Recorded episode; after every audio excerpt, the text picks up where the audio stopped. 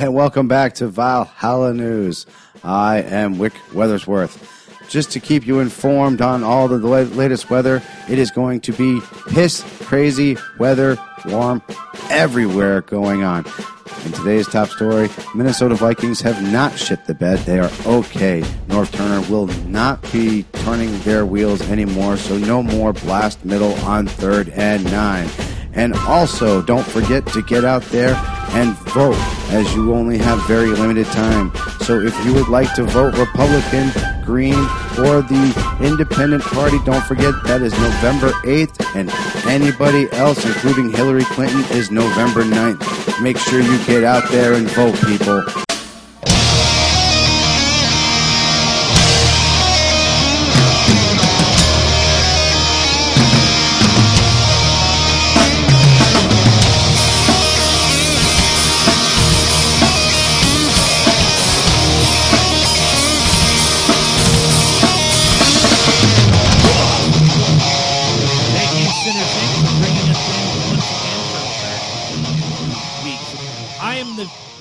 That runs the place. My name is Jabroni. Next to me is the champ that runs the camp. You got to clean up this place, man. There's I really do. Everywhere. There is. Big shout out once again to our man behind the power, the new technology. The man who had to cut the maid out of the budget. The man who has the plan. See, we all got a little rhyme. The new format set up. First of all, big shout out to guests. Former guest and soon to be probably on here very soon again guest, Strikers Mick Lynch, had his brain surgery, was successful, and he looks like one of those Cupid doll onion head things. I called him the evil onion. He had the onion head. No, do you remember those Cupid dolls you used to get way back in the day? Throw the dart, win a prize, and there's Lynch. Win a Cupid doll. I never did get a bearded one, though, and that's what he is. But, yeah, big ups to Lynch, man. Man, you can honestly say that you have, you've got it harder than all of us now, buddy. No shit. Mm-hmm. And he's got less hair than the rest of us, which I didn't think was possible. Well, yeah, you were heading down that. Yeah, you were heading on the upper path of more, and now you're heading down the lower path of less. It'll grow back, kid. It'll grow back. But hey, look, Rachel's even pimping us out right now. But I heard Stryker now has psychic powers. Strangely, it's quite possible. Good. I think they left the scalpel inside, which now catches that radio chip waves in there and shit. Man. All right. Oh, be careful. He looks like Martian Manhunter, doesn't he? Yes, sir. So in case you guys have not, been anywhere in this world, obviously November 8th is voting day. And I believe everybody in this place right now and at this table all agree on the same thing. We don't care who you're voting for. We're going to give you our little tidbits and our thoughts and our process. Just go out there and do it. Let your voice be heard. It does matter. And seriously, like we've said it a million times, if Jill or if Gary can turn around and get 5%, I mean, hell, we can be looking at something entirely different. You want to make a change, now is kind of the chance to do that, folks. I mean, 5%, you really think about it. That's not a whole hell of a lot out of everybody in this world that, or out of in this world, my apologies, in this country that are voting, just take the time, do it. So the popular vote does matter. I'd like to an extent. It does, yeah. Yes. It does matter to an extent. I mean, obviously, the Electoral College is different, but there are things that are determined by popular vote. And, right. And absolutely, campaign financing is one of them. Right. And to me, if I can make a statement, and we're going to have our final thoughts toward the end of the podcast about this Tuesday's election. This Tuesday. Yeah. Guys, vote your conscience. And I say that with all the love in my heart, and I say that with all the intelligence that I've gained over the last however many years about politics, about just looking at each and every, and like you brought up some weeks ago, there's over 200 people that run for president. Only so many make the ballot in every state. Like 360 total filed the paperwork.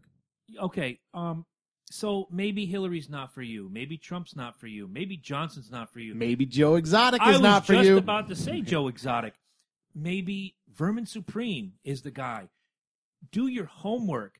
The American, and I'm saying this because I love watching the news. I love being informed.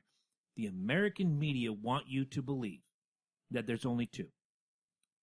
We brought it up a couple weeks ago. The school systems want you to believe. Yeah. Tell the kids There's only two, Republican and Democrat. We have, I think, is Stein on the ballot in all 50 states? To my knowledge, yes. Okay, so we have four viable candidates that I know of on the ballot in all 50 states. You have, today's Wednesday, and this is going to drop on Saturday. So you got Wednesday, Thursday, Friday, Saturday, Sunday, Monday, Tuesday. You have 7 days. 7 days to get yourself educated, get out of this big two-party politic crap that we go through, this electile dysfunction that we are going through in 2016. You're laughing, but that was my famous catchphrase that I didn't want to use. Get out of the norm. Look and see. You could look up Gary Johnson and say, this is really the guy for me. He believes in what I believe in. You don't have to pick between the lesser of two evils here. You want to pick the lesser of two evils? Do that when you're driving down the highway and saying, should we get McDonald's or Burger King? That's the lesser of two evils. Voting Coke for the future. Pepsi. Yeah, Coke or Pepsi. You know, Red Sox or Yankees, whatever the case. No, it's only Red Sox. Krusty or McD or Ronald. Right. This isn't. You know. This is the future of your nation. And if you don't do your homework, you are bound. If you, let's say, just for the sake of argument, you vote for somebody and they declare martial law and now you're fucking stuck with this person. And I know there's a long process about how this works. You're stuck with that person. If you voted him in, you know what? If you think you voted for the lesser of two evils, you screwed us all. Vote your conscience. That's all I have to say. It's kind of funny that, you know, you bring up school, because I remember in elementary school, and I distinctly remember it was the Ronald Reagan campaign versus Mondale. Yes, in '84, yes, we did the same thing at our school, and I remember being they super did that in first grade, and I didn't know what the hell exactly they were right. And but I just remember being super excited about it. You know what I'm saying? Because we were actually able to vote. And it seriously, it didn't mean anything. It absolutely meant nothing. It's like not like our votes went to the the thing and regardless. But Reagan obviously, you know, he won, but he also won our school. Yeah. So the funniest thing, and I'm just saying, like, I think it's crazy how we used to actually be excited about things like that. Like the schools would almost get you excited about it, and now it's almost like they're more likely to show you the negatives and not so much the positives of being active and getting into the voting. And that goes back to, if you don't mind, that goes back to something Ed has brought up like a million times, and it's now something that I've said before and you've said before, but Ed really was the one that brought it to the forefront here on this podcast at 24-hour news cycle. Mm-hmm. There's always something negative. There's always some sort of controversy. There's always something that you can poke a hole through, and depending on which channel you watch, if they're pro-Clinton, pro-Trump, pro-Johnson, whatever. I think CBS right now is pro-Johnson. He's been on CBS Morning News every day for the last 2 weeks. That's because they're local. CBS? Yeah. How is CBS local? They're nationwide. Well, yeah, they are, but they started around here. Okay, fair. I'll buy that. They're featuring Gary Johnson ESPN every day. Yeah, exactly, Bristol, Connecticut. But now they're in New York and L.A. Yeah, yeah, no, absolutely, absolutely. But, you know, depending on which station you watch, you can obviously see the slant. CNN, the guy came on and said there's no basis behind the new opening of the Hillary Clinton FBI investigation. Why? Because CNN is backing her and they paid you enough money? Go ahead. People have been talking about there has not been an investigation reopened. Yeah. There's talks. He turned over some emails to Congress. An investigation has not been reopened. No, it hasn't, but there's talks. By the media. That's it. So Comey hasn't... Comey just turned over something because he thought... He was trying to cover his own ass. He realized if that came out... Don't they all? Yeah. He realized if that came out, Congress could easily pin him for lying. So he released him to cover his own ass. I mean, his ass is toast if Hillary wins. Pretty much. Like, he's gone.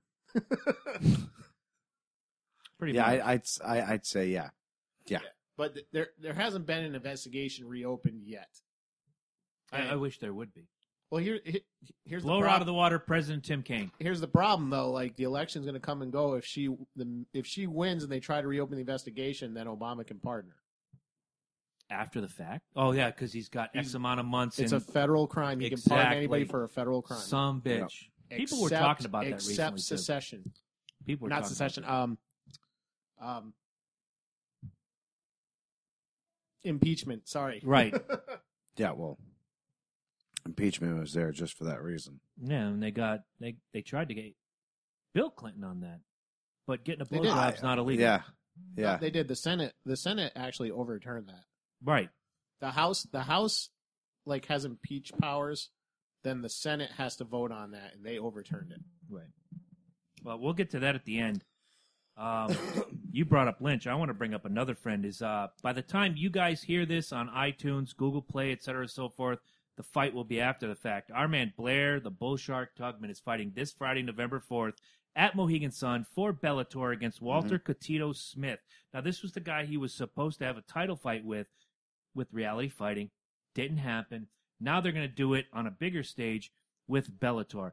I don't need to ask you who do you think's going to win, but I'm going to ask you anyway. It's tough. I got to tell you, I tossed and I turned. Yeah, I'll bet you did. I really did. It's you know, I did a lot of homework on both these fighters. I almost went towards Smith just because of the last name, and you know, I can't. Bull Shark is obviously, you know, one of our favorites. I'm fucking with you guys. Of course, Bull Shark's gonna win, man. It's gonna be. I'll tell you what. He just popped by recently at one of our Halloween parties, and he's put on like 20 pounds. Oh yeah, he's fighting at a higher weight class. He was doing featherweight before at 135. Now he's moving up to the 145. Dude, he's like 200 pounds. He's still 4'3", but. But he's like 200 pounds. Like, he went and gave me a hug. I'm like, easy guy. Fucking easy. You know, you gave me a hug before, and I can hang with that shit. Like now, hugging a boulder now. Yeah, now it's like... Yeah, you ever notice, like, the strongest, biggest guys are always the most affectionate? They're like, come here! Like, yeah. Ah! Yeah. But, I mean, he's still the same height. He just bulked out to, like, 200 pounds. Right. You know, it's like, yeah, he's... Well, he's going in. Weigh-ins are Thursday, I believe. Thursday, 11 a.m. So, you guys can watch it live. On either SpikeTV.com. I think they're doing it on SpikeTV.com again. Yeah, I'm sure Blair will have a live gimmick going up on his. Yeah, he did it last time too, so you were able to go on there. That was cool. And you, I think Blair should drapes the his opponent knocked out on the ground in a Loki and Jabroni shirt. I don't disagree with that. I like that. That's idea. What I'd like to see. I know he probably can't because of sportsmanship rules, but it would be nice. It'd be awesome. It'd be fantastic. That's how you know you've made it. Loki here is designing the walkout shirt. Yes, I do. If I've actually posted a little sneak preview of his logo, then it's going to be in the main part of the shirt. Nice. I got a couple of his logos on there, his personal logos, and of course sponsors ours, and whatnot. Yeah, sponsors, and of course ours is on there. Nice. Nice. Back in center, baby. Ooh. It's gonna be good. I'll be sitting with the Tugman folk. Me and Blake will probably be doing our live gimmicks. Yep. It's gonna be fun. And you know, as always, you know, go Bull Shark, man. That's our guy. Oh yeah. So we have people complaining that the audio is not loud enough, but I don't hear it. I don't understand it. But let us know if the audio's getting better. All you out there in Facebook Live land, we're glad to have you. And we're going random this week, so there's no... Well, really... I think the biggest thing is we want to make sure that people are informed, number one, about who the candidates are. If you guys don't know, this is your last chance. We've made a lot of jokes about things, seriously, and we've had a couple episodes where we've really tore down, you know, politics and where we stand and what's going on. But pretty much it's crunch time now. If you guys haven't registered to vote, go out there and do this. Like, get this done. Like, you can do this 24/7. There's a register. I believe you can do it online. You can register on Facebook. Yeah, there you go. So if you're watching us, dude, that's just how easy it is. Seriously, just go to Facebook. Go to. I think by the time they hear this, if they're watching live, it's over. If you're watching live. Yeah, you can do it online. I think everybody's closed. Today's Wednesday, so I think registry online ends tonight at midnight. Yeah. Oh, yeah, that's true. That's true, yeah. So get online. It's easy. Those guys are... It's the future of your country. No, it really is. It really is. And just take the time. Like, I mean, you know, we've said it a million times. We don't care who you guys are going with. Just take the power. The power is actually in your hands. You have the ability to make a change. Do it. Mm-hmm. Seriously, do it. Don't be one of those people that don't do it and then bitch about it, because, my God, here's your chance. Here's your chance right now. At least be counted. Yeah. Exactly. I love that. Right. Exactly. Let it be known for something. And don't forget, these parties get 5%. It means something. Yeah. That really does mean something. That gives, so you don't have to vote for these big two. You can vote for somebody else. Your vote will go somewhere else. That'll give future libertarians, future Green Party, future independent, future whatever. I don't know what Joe Exotic is running under, but God bless him. It'll give these guys the knowledge and the confidence to say, you know what, I can hang with the big two. So Ross Perot showed it in the 90s. Oh yeah, I think he got like 13% back then, give or take. He made enough to get on the debates. Right. Yeah, but he dumped millions of dollars. Exactly. And you know that's part of the thing. The Republican Democrat parties are heavily financed. Yeah, absolutely. By billionaires. Mm-hmm. Billionaires that don't care about you. Well, but billionaires that have influence. Speaking on that, you know. Billionaires who don't care about you. I got to ask you, and I think all of us have a moderate interest in the pro wrestling business. What do you think about Goldberg coming back? Because there's a billionaire who cares about us. Not Goldberg, so to speak, but Vinnie McMahon. I mean, He's a force. I like the fact that he is coming back. He's definitely just crowd wise. He's a crowd pleaser. He really is. He's one of those that you hear the music and it's like, oh my God, am I hearing this? His intro is explosive. He still does the 30-second matches, spear, jackhammer, game over thing. He took care of Rusev the other night just in a promo. He gave him jackhammer. I was. No, I know. He looks good. Yeah, he looks good. I can't take that away from him. So when people make a return, say come out of retirement, and they do, they end up doing that. Right. I have no problem with that actually, because he's one of those guys that, you know what? Yeah, the streak went a little long in WCW. I've always made that. I thought it should never have ended. Eventually it had to, but at the time they ended it was garbage. Dude, like, let's be honest. His streak was honestly like 96 and 1 at that point. Yeah, it wasn't 173 and change. No, because he fought like freaking Glacier like 70 times. Bobby Eaton. And then, yeah, exactly. And freaking that other, the Lucha Libre that he tossed around like 80. Hoovy?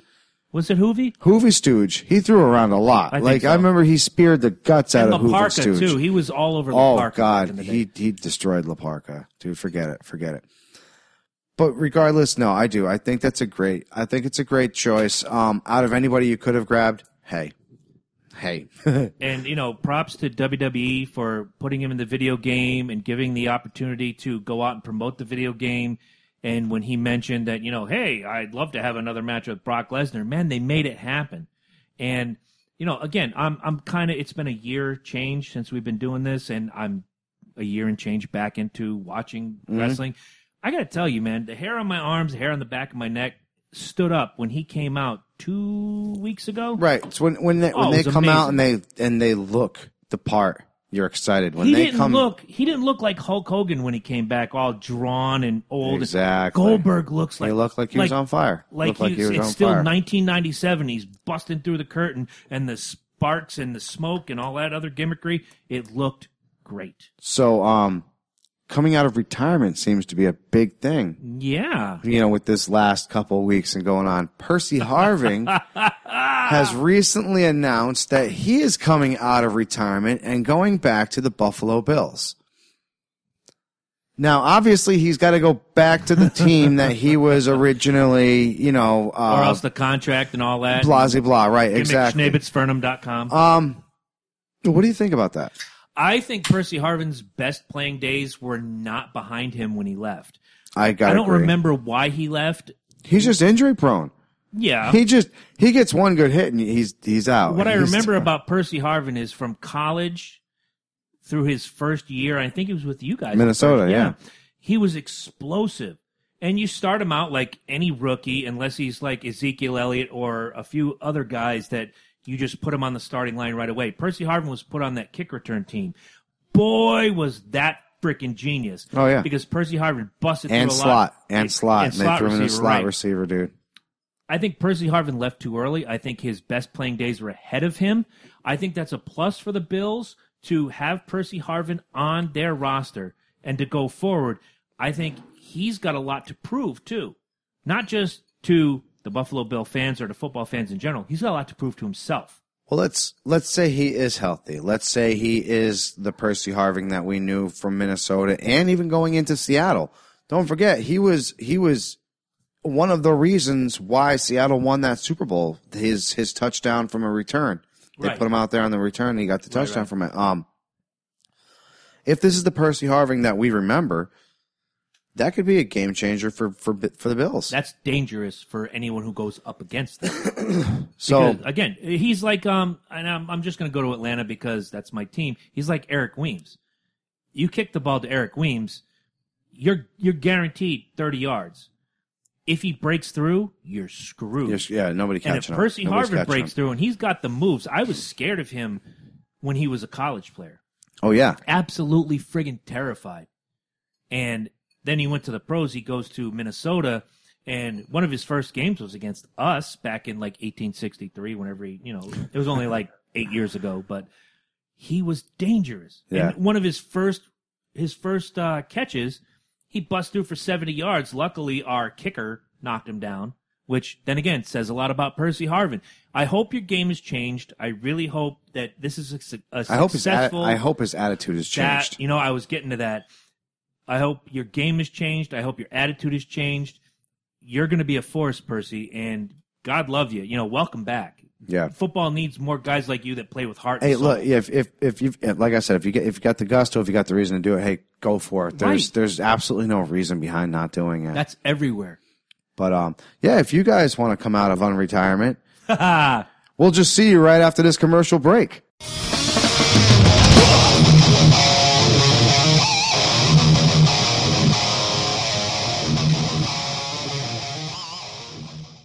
Thank you for listening to this episode of the Loki and Jabroni Show. Hey, if you love the Loki and Jabroni Show, stop at www.facebook.com/The Loki and Jabroni Show. Get involved in the conversation. Let us know what you think about today's topics and leave your suggestions. Loki and Jabroni Show is the #1 podcast in New England and the only podcast with an official endorsement from the demon god Cthulhu. Isn't that right, Mr. Cthulhu?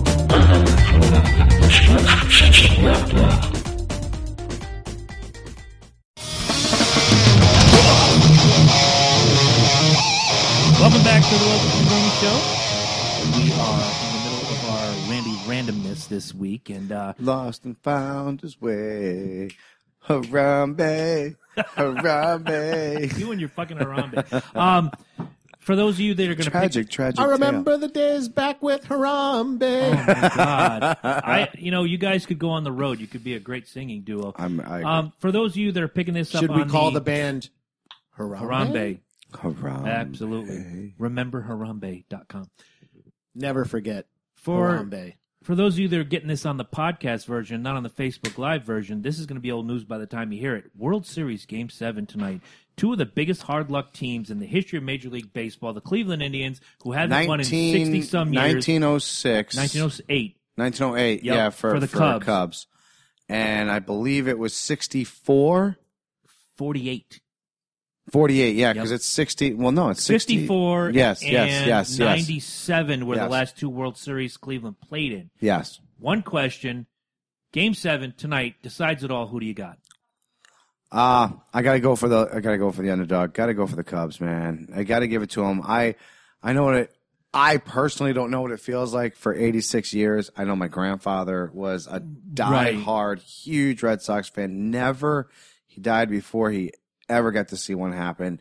I've got to see, obviously, freaking three of them. So, I mean, it's a bittersweet feeling, and I think there's a lot of generations that deserve this. Right. Grand Slam. Chicago in general. Grand Slam last night. That was beautiful. Was just out of nowhere. The way those Bears played, I think there's a little magic in Chicago. You might be right. In baseball, obviously, the longest drought I ever saw was 18 years. I was born in 1972. The Yankees win in 1977, 1978, and then they don't win again until 1996. Right. So 18 years wasn't painful. In hockey, the Bruins win the year I was born. They don't win again until 2011. But if you don't know, if you don't have that taste of heartbreak, so to speak, you don't know what. And they were. I'll tell you what, Bruins were a heartbreaking team. They would have some freaking great years and just flop it in the end. If it wasn't for Wayne fucking Gretzky, the Bruins win the cup in 1990. I agree, but dude, Wayne Gretzky was a force. Oh yeah, he was a force. Oh yeah, there was something. You can't deny that. In football, I may wait until the day the line goes flat on my heart rate gimmick thing before I see the Falcons win. But then again, they're the lovable losers. I tell you every year. Tell you what, man, we can start out 8-0. We're gonna finish 8-8, and I'm right because they're lovable losers. So for me, I don't expect anything from football. For the Cubs fans and the Cleveland fans, man, equally, I feel for you guys. But like Loki said, my heart goes to the Chicago Cubs. I want to watch tonight the celebration, and it's not so much that because it's on Cleveland's territory. I just want to watch these Cubs fans, like when they flipped. You guys won in St. Louis. Dude, when they flipped that camera. No, the first time we won at home was 2013. Right, and we brought that up a couple weeks ago. So if you really think about it, yeah, they really didn't win for... Man, almost 96, 95 years at home, When Pokey Reese bounces that ball back to Keith Folk, Keith Folk flips it to Kevin Millar. Kevin Millar, or is it Bill Miller at first base? Regardless, it was one of those guys who have the last name spell all stupid. Yes, yeah. He closes that glove, and as the pitcher and the catcher and the first baseman are running toward each other, what do you see? They immediately switch the feed to this bar in Boston, and people are just losing their minds. They're going crazy. I picked up the phone. I called my family, Red Sox fans, and I'm in tears. Not because the Red Sox won, but because I know what it meant to each and every one of them. It was like, man, congratulations. I'm feeling the history. I could give a shit less than my biggest rival is on the field celebrating. It was history, and that's what I want for the Cubs tonight. I want to go to sleep tonight knowing that Chicago, after 108 years, think about that, people, 108 years, finally have their baseball championship. That's almost three generations. Now, you could go back to the 2005 World Series, and someone's going to say, some jackass is going to say, well, they already have a championship. The White Sox won. Fuck the White Sox. Chicago Cubs was one of the original teams. Mm-hmm. They deserve it. No offense to White Sox fans. You got your championship. Hooray. I just want Back to the Future Part 2 to come true. Dude, that's pretty much... That would have been last year, though. Whatever. The Cubs beat Miami in the World Series and the Shark and the thing, and that would have been great. It was like Jaws 23. Yeah. That was cool. Thank God they stopped after 4 of us. Yeah. All right, so that's mine. What do you got? Besides, like I said, doing this whole... electoral. You're really focused on this election. I am, man. I just my biggest thing is, like I said, I thought we're proactive in a lot of things. You know, obviously we did the wrestling thing. You know, this. I don't think this can be any more important than what these people. You know, you seriously need to do. Like this isn't no laughing matter. This is one of those things like you really need to get out there and you need to do it. There can't be any excuse. You know, there's got to be every reason in the book that's got to be your number one priority. I believe they've run it until 6 p.m., right? Isn't it 6? Voting? 9 p.m. The polls? Yeah, it's 9 p.m. Yeah, so there's at least in Connecticut. I don't know about the rest of the country. There's plenty of time to get out there. Wait a minute. Our correspondent, Rachel King, is adding something. 8 o'clock? Okay. Well, there you go. Yeah. Okay. But in line, but they don't close it up until 9. Yeah, right, right. That's a bit different, and I get where you're going with that. Some states do have early voting. Mm-hmm. I've already cast my vote. I don't think Connecticut has. Do they? Yeah. They have early voting. Okay.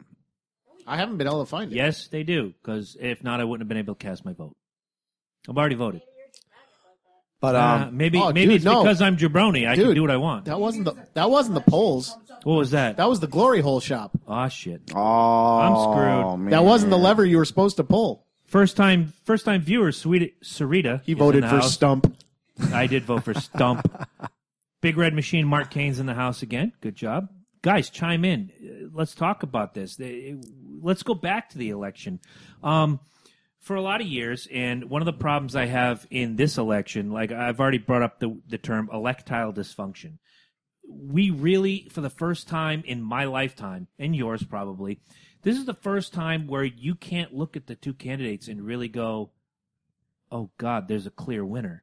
No. They both suck in equal measure. I'm talking about the big two. Let's not, again, I already know who I voted for. I'm pretty sure all you guys can figure out who I voted for.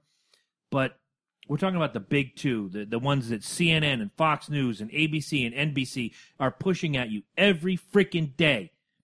There's not one I can look at and go, I can see myself voting for this one, but not for this one. And conversely, I think they both suck in equal measure. They're two broken candidates. Oh, without question. Right. And without question. When they speak about their policies are equally broken. You heard a policy? Yeah, I was going to say, I have yet to hear a policy. I went onto the websites before I came here, so. I have yet, even in the three debates, granted, I only watched two beginning to end. The first one, again, Falcon Saints. Eddie thought I did the right thing in the first one. They'll ask the question. The first two are garbage. Mr. Trump. Oh, yeah. No. The third one. They played nice for about 37 minutes. Well, props to Chris Wallace, and I don't give Fox News people a lot of credit, but I kind of like Chris Wallace. He kept them both in line. Like they kept trying to. Well, they kept trying to go back to the mudslinging, and he was at, and he basically said, "That's not the question I asked you. Can we get back to that, please?" Yeah, exactly. So Chris Wallace probably the best moderator. He was on out of all of them. So, but they'll ask the question like. Mr. Trump, how do you feel about illegal immigration? Well, illegal immigration is this, that, and the third, and the countdown is on. And ask the immortal. I got my watch.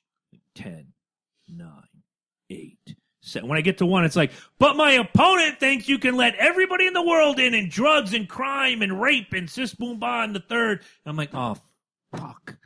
This is what we have to look forward to. Well, because it's when somebody says, people listen.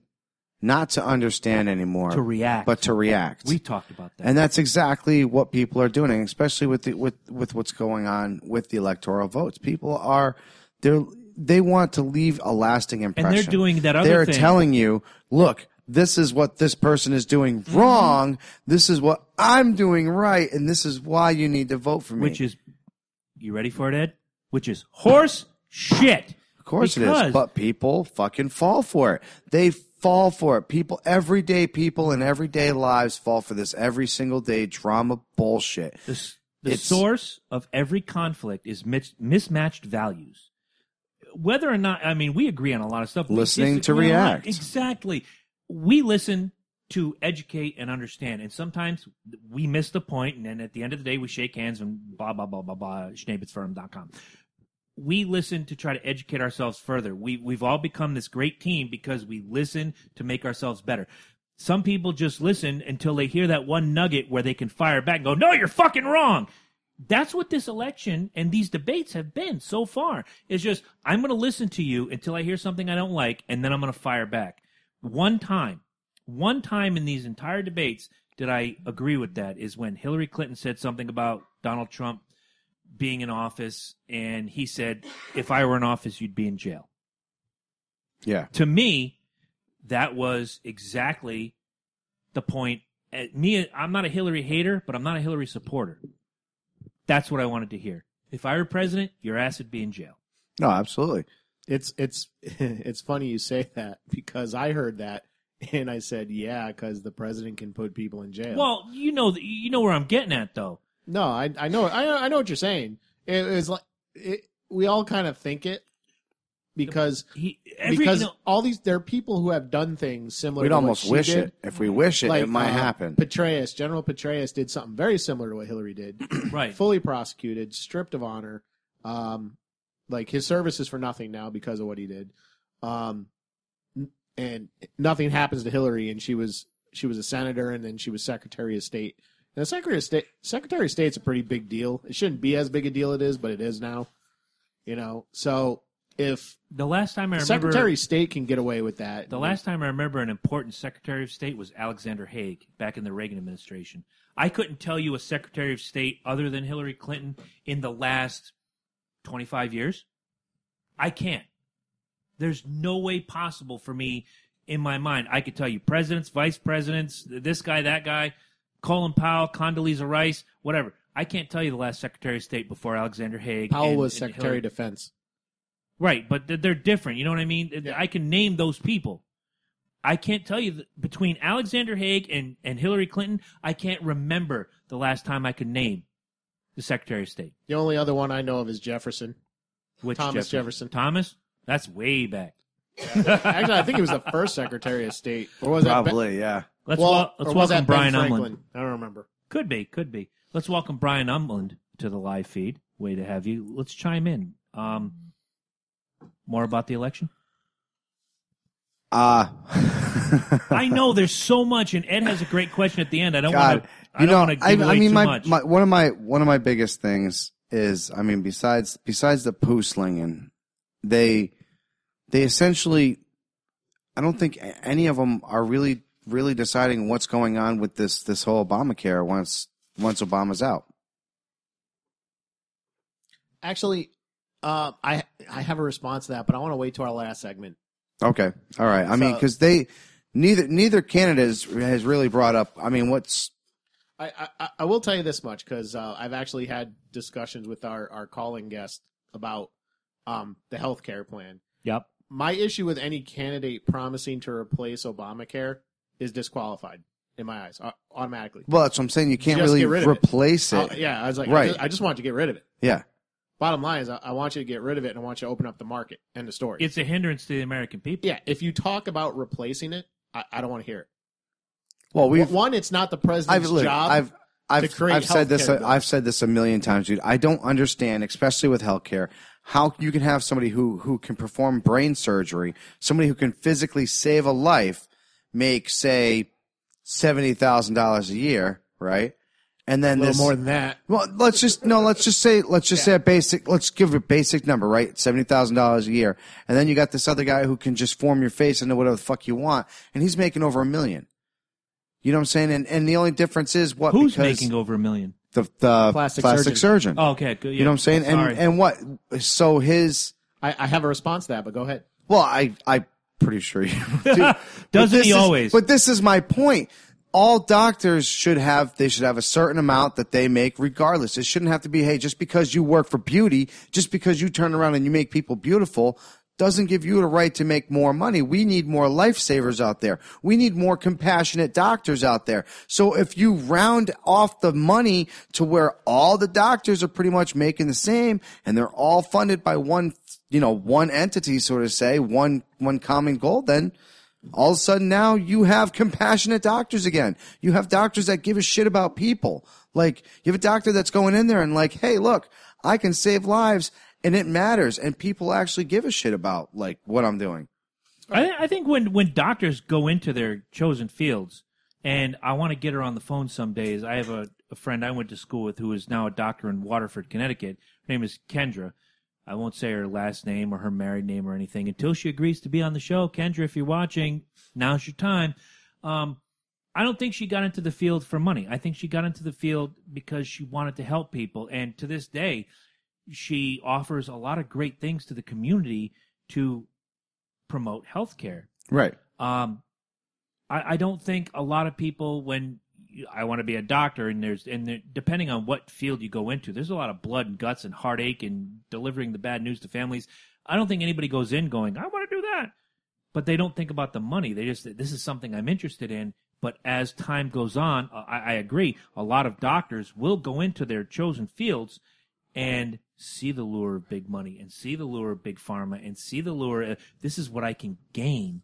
And it ruins look, Canada has universal health care, and they do quite well at it. Germany's been doing that. Luxembourg. I mean, there's a lot of countries that have universal health care, and it's a boon to their economy. Well, the biggest thing that sucks, obviously, right now is the idea of, okay, well, if you can't afford insurance, we're going to fine you because you can't afford insurance. Say it, Ed. That's going into the point I was going to make. Right. Say it, Ed. And then you're going to turn around, and then say, okay, hey, bounce the check because I just charged you $50 because you don't have health care. Here's the problem. Now Big Bank just took $40 out of my bank account because you just bounced fucking $50 that I didn't fucking have in there. You make too much to qualify for Obamacare. But you don't make enough to qualify for your company's health care and feed your family and put the roof over your head and yada, yada, yada. And now the government wants to tell you, well, since you can't join up with our shit and you can't join up with their shit, give me your money. Well, here's the thing. Why don't you walk into my house and rape my family? Because that's what you're doing. If you think the other thing that this ends up doing is, especially for businesses, for example.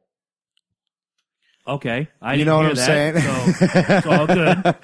But the censor button was on. Right, exactly. They know that these people are going to be qualified for this Obamacare. They know that 75% of their company can already be equivalent by state. So when they drop health care for only the individual and they lose their families and save themselves millions of dollars, they're screwing families over big time. Big time. And this is all because you turn around and you think, oh, hey, we're going to have this one setup for healthcare that's just going to be fantastic, and as long as you stay within this certain range, you're going to be taken care of. You know, I'm not the first one to say it, and I won't be the last. Obamacare, as it's been named, has been a joke from day one. It shouldn't have taken 6-7 years to get it out there. This should have been a plan that took 8, 10, 12 years. Put it out there. Let people work on it that can benefit the American regular working Joe. That came out real fucking quick, if I'm not mistaken. Ed, you want to help me with that? And I say real fucking quick, like it's only been around for 6 years, right? But it took it didn't take that long to reality. The business mandate hasn't even gone into effect yet. Yeah, the business aspect. Well, pretty soon businesses are going to be mandated the same way as individuals. That hasn't even gone into effect yet. Yeah, before the thing even gets out there, it's going to be fucking crushed.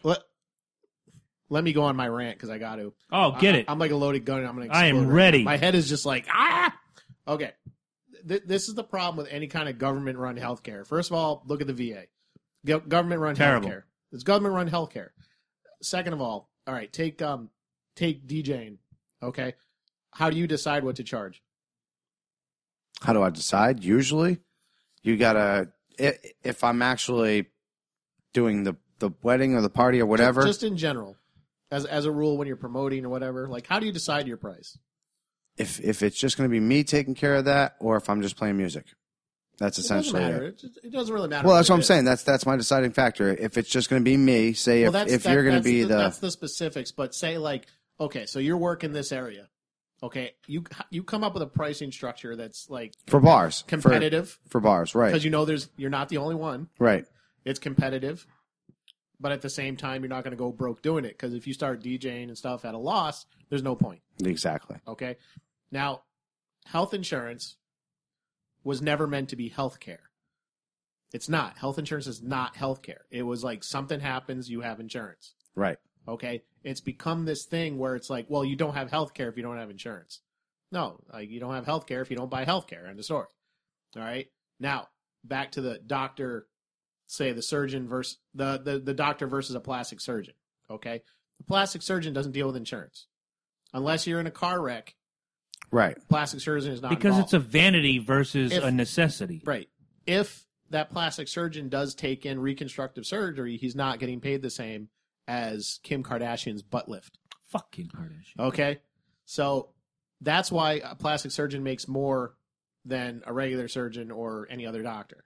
Right. Because he can, or she, can set the price based on the competition, the area, and everything. That's the free market. What they're doing. Okay? Well one now, of the comments... Who they're doing it to. Go ahead. I got a comment from the Facebookers. Okay. Now, let's say I get elected to Secretary of DJing. We'll say my name is Bernie. That will only happen if I'm elected president. Let's say I'm Bernie, and I walk in and I go, oh, you're charging $600 a night? Well, no, God, the rest of these guys can't afford to charge $600 a night, so I'm mandating you to charge $350. And if you don't DJ these parties, I'm going to fine you. Right. Do you want it now or do you want it in 5 seconds? Because I'm going to say horse shit. So basically what I'm doing is I am dictating what you can charge based on your value.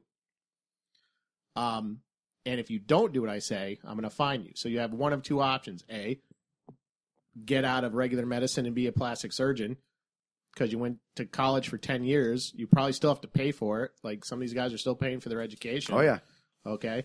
Or you can just suck it up and you might get paid after like 5 years of filing paperwork with the government and everything like that. You won't be able to give people the care you want because they're being flooded into your hospital. You have no control over that because you can't say no. So then nobody gets good health care. Okay. And to your point about Canada and all of them, they have shitty health care.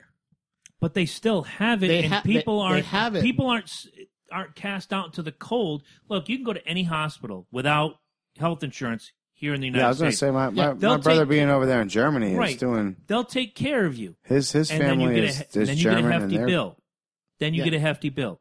In Canada, you go to the hospital, they'll treat you just like any private... A private physician should be able to set their price. Here's the thing with Canada, though. You get put in front of a board. So let's say you have cancer. They actually evaluate if it's worth treating. Oh, that's different than an emergency situation, and that's where I'm going with this.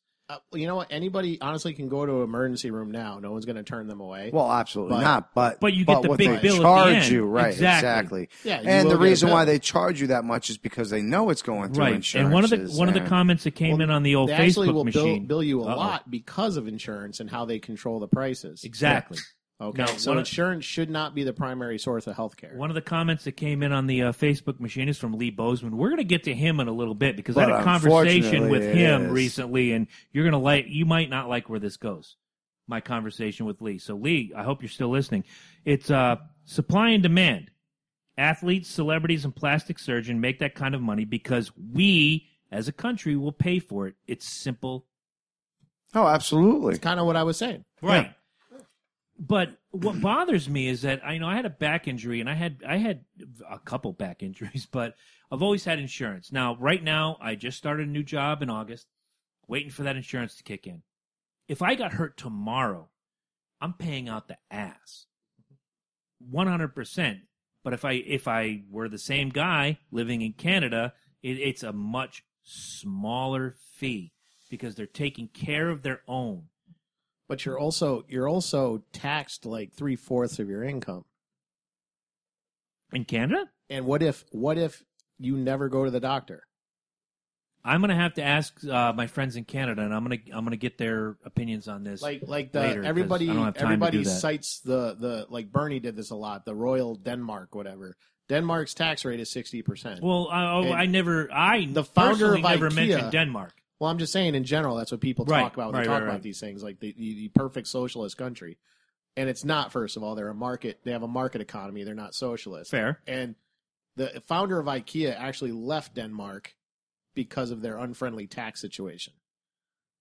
And that's fair. So now it's kind of like what happens here. Companies leave here. But the three companies leave other countries that don't have friendly tax. But the three countries I brought up are thriving with a universal health care plan and making sure that their people are taken care of, because without the people and, your tax dollars and et cetera, snowforth@schneebitsfirm.com, you're not going to have anything.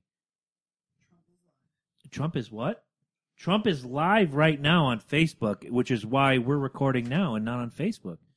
Because I really don't want to hear what that comb-over cocksucker has to say. Did I say that out loud? No. Yeah, so I did.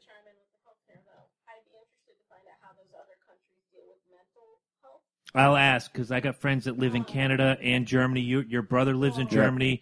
I don't know anybody who lives in Luxembourg, so I can't. It's not a frame of reference that I have. I know in Canada, psychiatrists and psychologists are considered private physicians. I'm going to say that again for the people in which country? Canada. In Canada, psychiatrists are considered private physicians. So you're worried about. They don't. So anybody that is on social. Mm-hmm.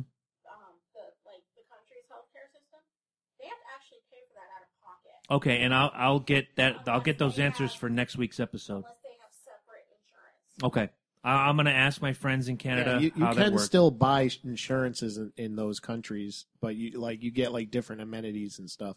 It's just different. My answer to that is before you diagnose yourself with depression, low self-esteem, first make sure you're not in fact surrounded by assholes. Yeah, that's a good point.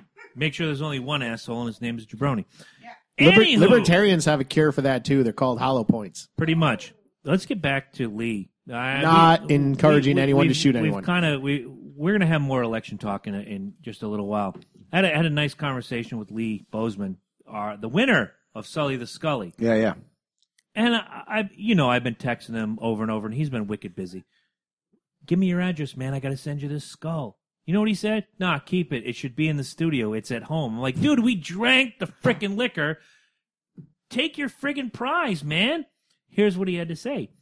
He was like, no, that has lived there for so long, it should be a part of the studio. And then what he said is... That was the reason why we got it. This blew me away, and I'm going to go back to the text message. I still have it, and this is going to blow a lot of minds. He went back to our Army days, and he said, do you remember that small bottle of Jack Daniels that I bought you, that I bought for him way back in the day? So, of course I do. I still have it. He's like, you don't have to. This isn't. I know I joined the contest and all that rigmarole. That skull belongs here.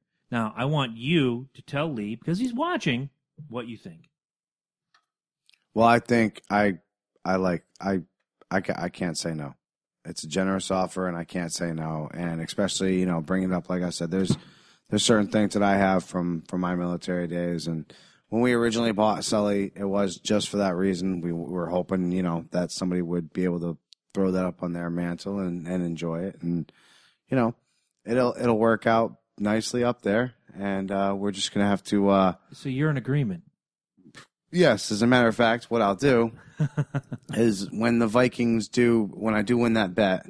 Okay. That's a good one. All right. I will fill the skull with single barrel, and we will shoot from it, and we will use the... We will use the skull yet again. What blasphemy? Maybe. Ed, your thoughts on Lee donating the skull with the autographs to the studio? Well, I think if he's going to leave his empty bottles here, he should leave his skull first. It's not even worth a nickel. No, look, I was amazed that this guy still has a bottle of, whether it's just a physical bottle or something in it. 26 years he's got this bottle. That's a friend, and he said it in this text message. He says, you're a friend. I don't keep many of those. Y'all deserve it. That's my way of giving back to the show. I'm like, dude. All right, Christmas is coming. This guy's getting something. Oh, the hell, yes, he is, from us, the Loki and Jabroni Show. So now you're getting something. It's coming. Yeah, you need now to send your address, because the three of us are going to give you something good. Yeah. It's a fantastic gesture. It really is. He can be chilling up there. As much as I gave him shit through the text message machine, warmed my heart. Really no, was. Definitely. Really was awesome. That's big. And all right, fuck guys. The Saints. Wow, fuck them Saints. All right, guys, we'll be right back right after this commercial message.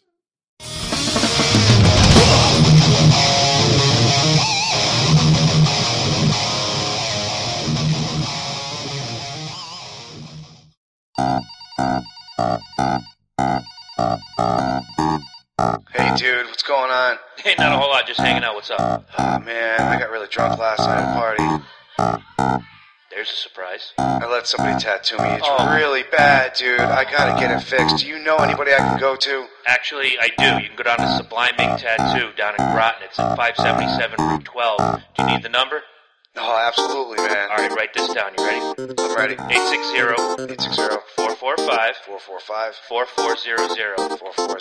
Go down and ask for some of my friends. There's Dave Kovalik, Dana Batts, Justin Furr, Dave Kruger. They will cover up any shitty jailhouse tattoo. Your drunken buddy gave. Thank you very much. And if you're thinking about getting that little piercing, they do that too.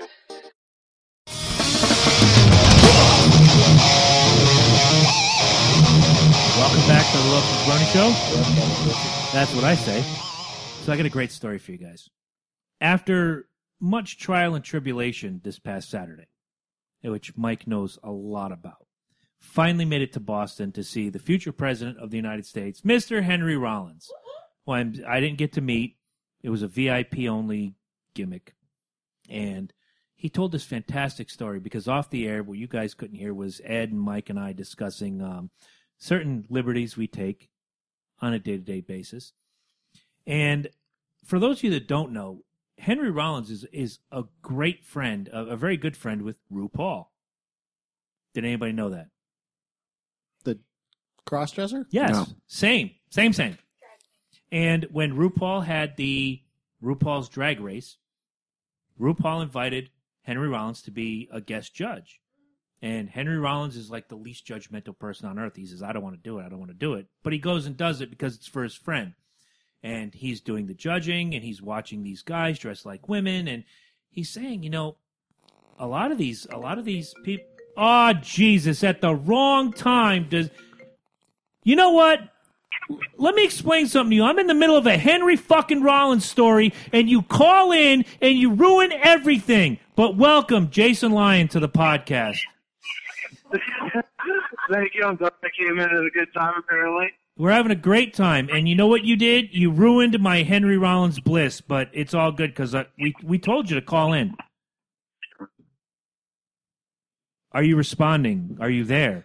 It's Carolina, man. I told you. I told you. And he's gone. Failed. Yep, he did this. I told you. Anywho. Judging drag queens? Let's go. Okay, so he's judging the show, and he sees the men out there doing his thing, and he says, after about 30 minutes of doing this, the blood that usually is sitting way up here is starting to run to the nether regions, and he's having to talk, you know, little Henry out of it. He's like, no, we can't do this. These are men, et cetera, so forth. So he gets through the show, and, you know, he's polishing the dolphin later on, a couple weeks later, and he's got the lineup of women in front of him that he usually fantasizes to, and who peeks out from underneath is one of the guys from the show, like doing the little, you know, Rockettes kick. He's like, no, get back behind those people. You can't do this.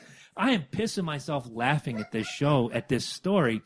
And he says in his little fantasy, they walk back and he goes back to doing business. And here they come again. Da, da, da, da. You like me. You really like me. And he's like, yeah, I couldn't finish the deed for another 2 weeks after that. I couldn't take my personal journey. But again, you know, he's a big flog the dolphin, right? He's a big supporter of the LGBT community. Henry Abuse Rollins, the Harambe. shoot the monkey. Abuse the Harambe is now the catchphrase of Loki. At the end of the day, you know, he's a big supporter of all these things. He's another one that says, don't infringe upon my individual liberty. I'll live my way, you live yours. Let's just be happy with each other. You know, he's just a good guy, and the show was great, and I'm still trying to work Henry Rollins somehow into our schedule, but I told you guys like he's got to work us into his. Well, that's a busy motherfucker. He really is, much like another future guest, which we'll talk about later. I'm going to try to get Jason back on the line. Tell him to say no to one of those B horror movies I see him in and to do the show instead. Dude, he hung up on us and said, call me back after the story. So let's get Jason back on. What a good guy. Told you. Go down south and that's what happens. Right? All right. You did not have to hang up during the Henry Rollins story. You could have just listened to the damn story. It wasn't a matter of hanging up. I lost a little reception. We had a hiccup in connectivity. Well, no shit. When you're down in Pennsylvania or wherever your Arkansas is, you're lucky they happens. You're lucky they even have power down there. Yeah, Georgia's horrible with Verizon. I apologize. I apologize. They just weren't enough to fix their things. All right, so you had some things you wanted to say out loud, and I'm sure it has to do with the electile dysfunction that we're about to go through on Tuesday. So why don't you just come out and say what you have to say?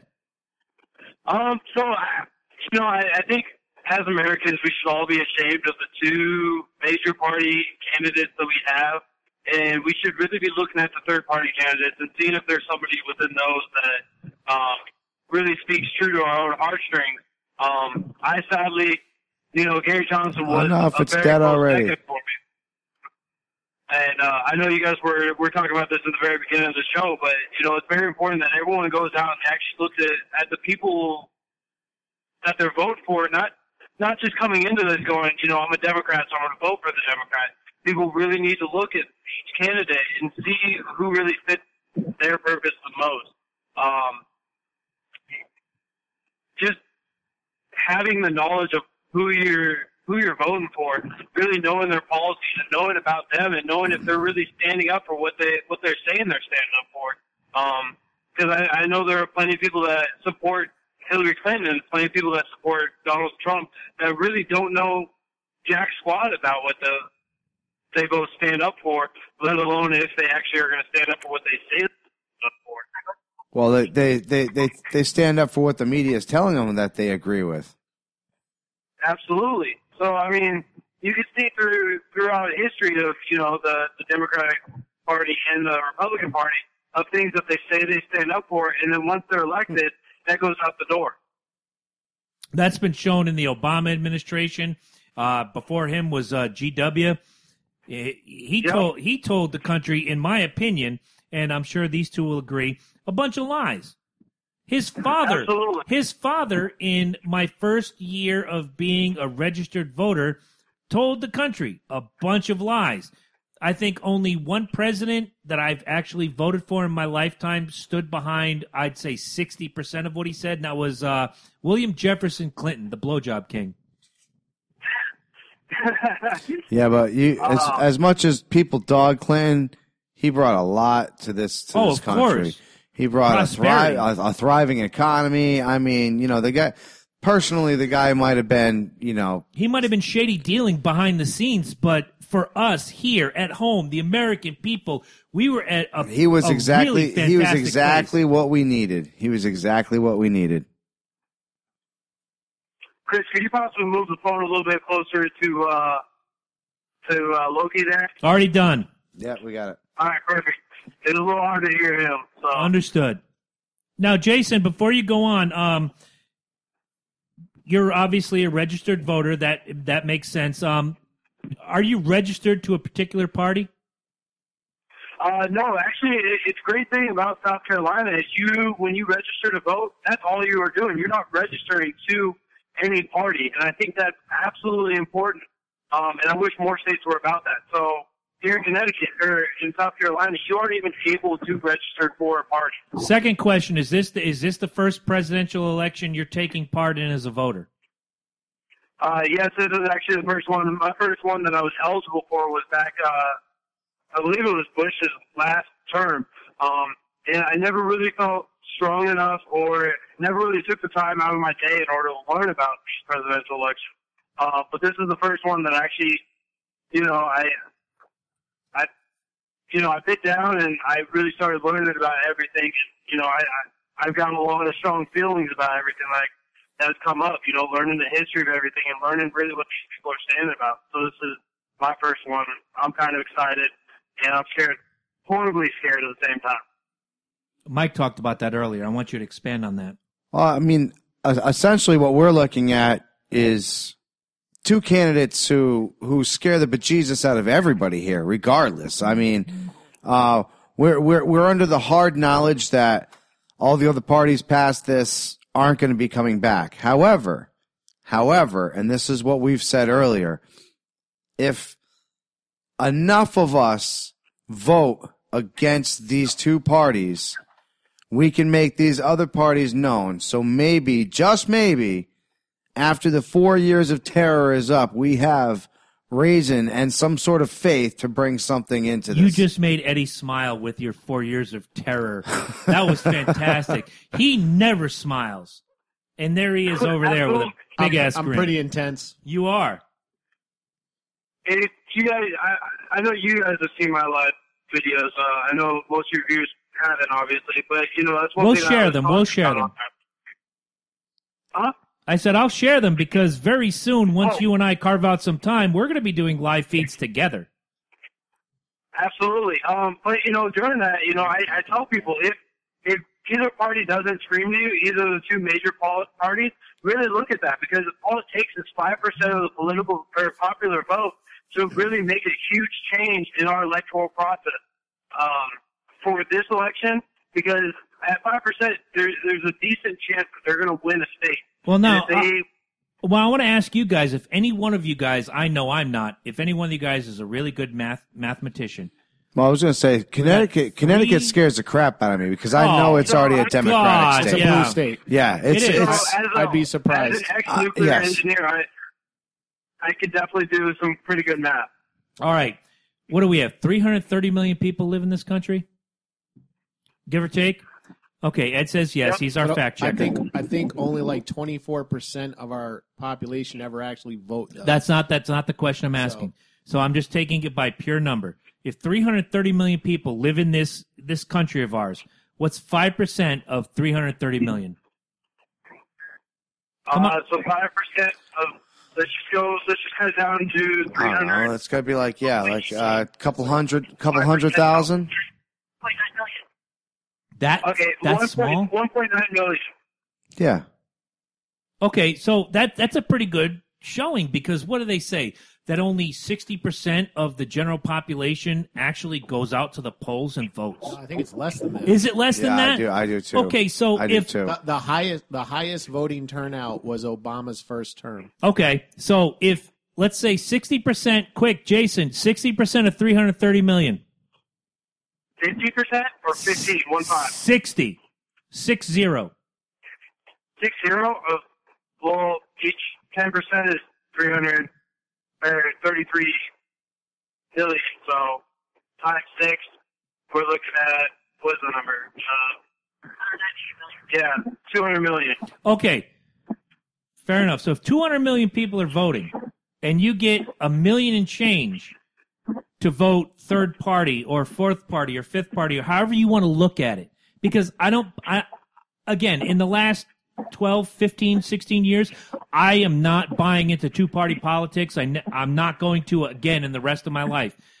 If 1 million and change, 2 million, 3 million people go out and say Libertarian Party or Green Party or whatever Joe Exotic is running under, the redneck, no-tooth, gay He's marriage, not on any ballots, Hulk Hogan party, regardless... Enough people get out and get that party out there. He'd be a protest. It makes a dent in the two-party political system. Would you agree? Yeah, absolutely. But I think the real struggle for the third party is the fact that, you know, they really need to get to 5% so that they can get the funding and they can get the publicity in order to achieve the 5%. You know, I think it's a circular logic within that just enables them to be disabled. Or disables them to be a date. If they get 5%, they get reclassified as a minor party. A minor party, okay. They'll no longer be called third party. They'll be actually classified as a minor party. Wouldn't that have been something that happened during, I'm trying to remember the year, 92 or 96 when Ross Perot He was independent, though. He wasn't a party. Okay, fair. But we ran that joke before. Independence can't be a party. Right. I really feel like with this election, though, this would be the election that any third party should have the best chance of doing it, because this is the presidential election that has the highest distaste for both major parties. And what sucks is that everyone that doesn't see the third party just sees it as voting for the lesser two. We just talked about that a little while ago. Yeah. See, I apologize. Running on that, No. You're just clarifying exactly what we're saying. That's why you just flow with it, bro. You just flow with it. I have a quick correction. I guess 53.6% actually voted in 2012. 53.6% voted in the last election? 2012. Wow. Dude, that means half the country. 129 million votes. When you look at that percentage of people that actually came out and voted, you got to remember though that was during the Obama election, and during the Obama election was the highest, the first one, highest turnout for African Americans within the country. But here's a problem that I have. I don't want to cut you off, but here's a problem that I have. You have, let's say, you have 330 million people in the United States. Let's say 220 million are of voting age. You're telling me that, and Ed's got the numbers, he just fact-checked for us, 53% of those people were the only ones that come out and vote, which means 47% of people sat on their ass, eating potato chips, watching the Kardashians, and didn't do their civic fucking duty. Some people, it's not a civic duty, it's a right. But some of those people can't vote. Go ahead. You also have to remember with numbers that there were plenty of people that have been proven to have voted multiple times, as well as, you know, there were a couple dead people voting for both parties. I'm not saying it was voter fraud just for one party or another, but there have been voter frauds for both parties. So, you know, that number is still a buffed-up number from the actual number. I'm not saying it's greater than 10%. I'm not even saying it's like 3%, but there is some buffed number within that. I'm going to ask people showing up than what it really is. Right. I'm going to ask you this question, and I've watched your live videos, and if anybody listening wants to go follow Jason, it's Jason Lyon, Lyon. He's on Facebook. Watch his live videos. I'm going to ask you, Donald Trump just recently came out and said the election is rigged. Now, this is before many votes have been cast. I know there's absentee voters, like some of our friends who are going to be out of town. Angela's one of them. She had to cast her vote early. Do you think that Donald Trump's words hold any water? So that's a really tough question, because he's not been a career politician. He hasn't really had this power before, and we haven't been able to judge him on it. But, you know, what he says, if any of it holds water, it should be good for the country. But whether you can trust or not is really a leap of faith. And, you know, looking purely at the policies, he barely nudged out for Gary Johnson, so I'm kind of taking a leap of faith on him. I know a lot of people that don't want to, and I honestly can't blame anyone that won't take the leap of faith for him. You know, because he has been, for his entire career, been a businessman. So, you know, what if he is using this, as they say, just for his business gains in the long run? Well, right. my thing is, I think he's pretty much right on that, though. It is pretty much rigged. We just said it earlier. Connecticut is a blue frickin' state. You could pretty much count on Hillary taking frickin' Connecticut. Rhode Island is pretty much Massachusetts, essentially the same way. They're essentially the same. But Massachusetts is the same state that in, oh God, I got to do the math in my head, 1988 voted against their own governor for president of the United States. Right. Well, they know what kind of douchebag he was. Come on. All I'm saying would you take Malloy? Would you vote for fucking Malloy as president? I wouldn't vote for Malloy. To the fucking know you I wouldn't vote for Daniel Malloy to go grab me a beer at this point. Dude, no, seriously. What I'm saying is there are certain... Don't even mention that, man. I know. Look, at this point, all I'm saying is if you count on certain states being red or blue, or you're falling into the line. Well, that's what I'm saying. It's essentially he's right. I mean, he is essentially saying it's right. When you go in and you vote, just like what Ed was saying earlier, they turn around and they said, "Oh, we magically lost it. We can't find you registered, sir." Florida, hello. Where did it go? Where did your registration go? Oh, we can't find it. Shit like that magically happens all the time. Right. If they know we have more Republicans and the Republicans aren't showing up, and we're going to turn this into a blue state, we're going to turn this into a Hillary state. Oh. It's rigged. It's straight up. It's fucking rigged. The weird thing is, it was a Republican that lost my registration. And I thought, exactly. I thought it was because I voted for Ron Paul, who is the outsider of the Republican Party. Right, exactly. Okay. You know, God forbid someone likes liberty. Well, that makes complete sense. Right. That makes complete sense. Jason, to close this out, if you don't mind divulging, and if you say no, I understand. You walk into your polling place on November 8th. You close the curtain. Who has your vote for president of the United States? So, I've already voted. I did my early voting because I won't be in my county on the day of November 8th. And it really kind of tore me to do it, but I did vote for Trump. Well, Jason's fired. Let's go on to the next segment. No, look, Jason, what I said earlier, and I don't know if you were a part of it on the live feed, vote your conscience. And if your conscience says Donald Trump, then you know what? We respect you. We don't hate you. We're not going to come to South Carolina and burn a cross on your yard and cut your... You're a racist, sexist piece of shit, but we still love you. Fair enough. All I know is you vote your conscience, and if that's what your conscience tells you, then, man, you did your duty as an American, and you voted. And I promise to console you when he breaks your heart, too. I absolutely did vote my conscience on this, but, you know, it tears me apart because I couldn't feel strongly, like, super strongly about any of them. Because, honestly, like, I felt like his entire election was to call these guys mediocre is a compliment.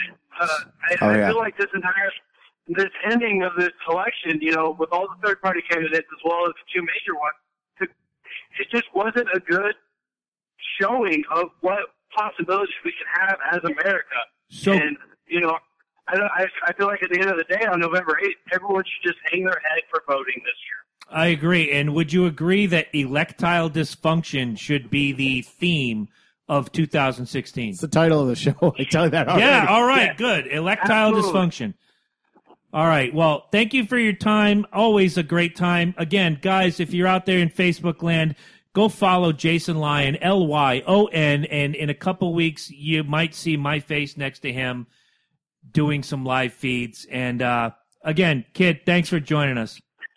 Absolutely. Always love coming on the show. Thanks for having me. We'll have you back soon enough. You know, it's kind of like... Right, perfect. Wait. Don't go. Mike's making a point. No, I was just... I mean, he can go. He can go? All right. Go have fun with your kid, man. Say hello to the kid. Absolutely. Your electile got excited there. Yeah, my electile was at full attention. You know, it's kind of like when Double Dragon 3 came out. Oh, and see, 2 had some promise. But when 3 came out... Great. No, 2 was absolutely fantastic. Right, exactly. Awesome. 2 was fantastic. But 3 was such a heartbreak, and I just kind of feel like that's where we are right now. You know, strangely enough, you're absolutely right. You expect so much, right? You know, and you knew where we could be right now. Right. And damn, that's why we got to make Double Dragon great again. Damn, oh, man. You just said that. Hell no. No. This is the first election that I can remember, even as a young kid, watching Carter and Reagan, and Reagan and Mondale, and then Bush and Dukakis, and everybody that followed. You see, I have been following. Yeah, yes. You said Dukakis. I said Dukakis. I've been following politics from a very young age, and I've been following this with interest. And when I got to be of voting age, and I said it, I think 8 weeks ago, that I did some campaigning for the Clinton campaign in 96. So it does mean a lot to me. This is the first election in my adult life and even in my childhood where I'm looking at the big two. Again, we've talked about it a million times. Look, full disclosure, my vote's going to Gary Johnson. You're hearing it here. My vote's going to Gary Johnson.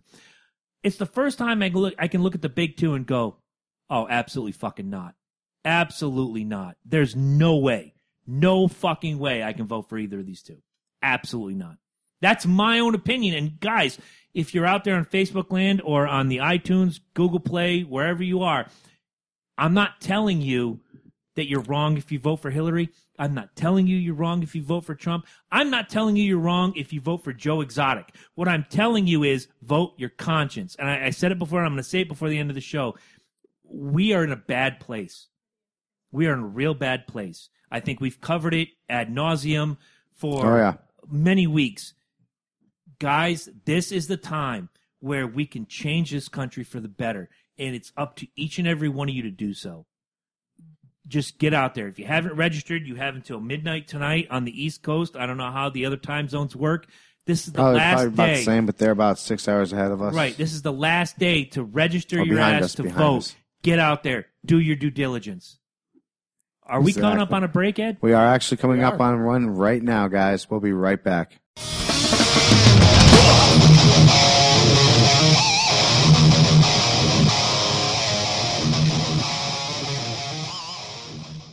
Are you looking for a great DJ or karaoke service? Look no further than Viking Entertainment, this area's largest and best DJ and karaoke service available. KJ Loki and KJ Lady J will take care of your every need. Wedding, Sweet 16, bar, they can do it. Dial 860-204-6876 and get Viking Entertainment for your next party, event, or bar function.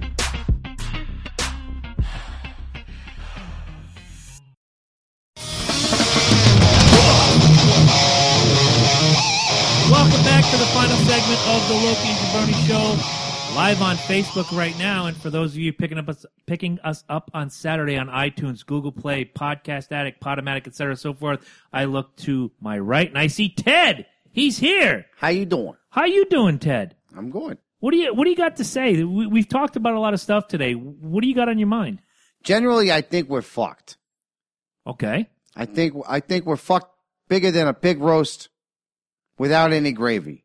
Wow. Who do you think could run this country? Tom Brady.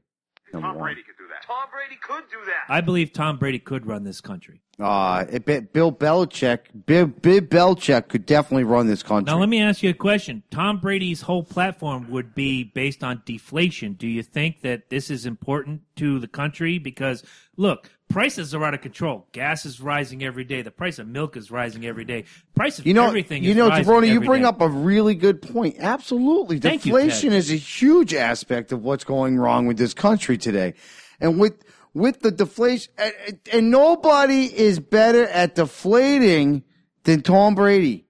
Tom Brady. All right, he proved it, and let me just go on record and say he served his 4 weeks.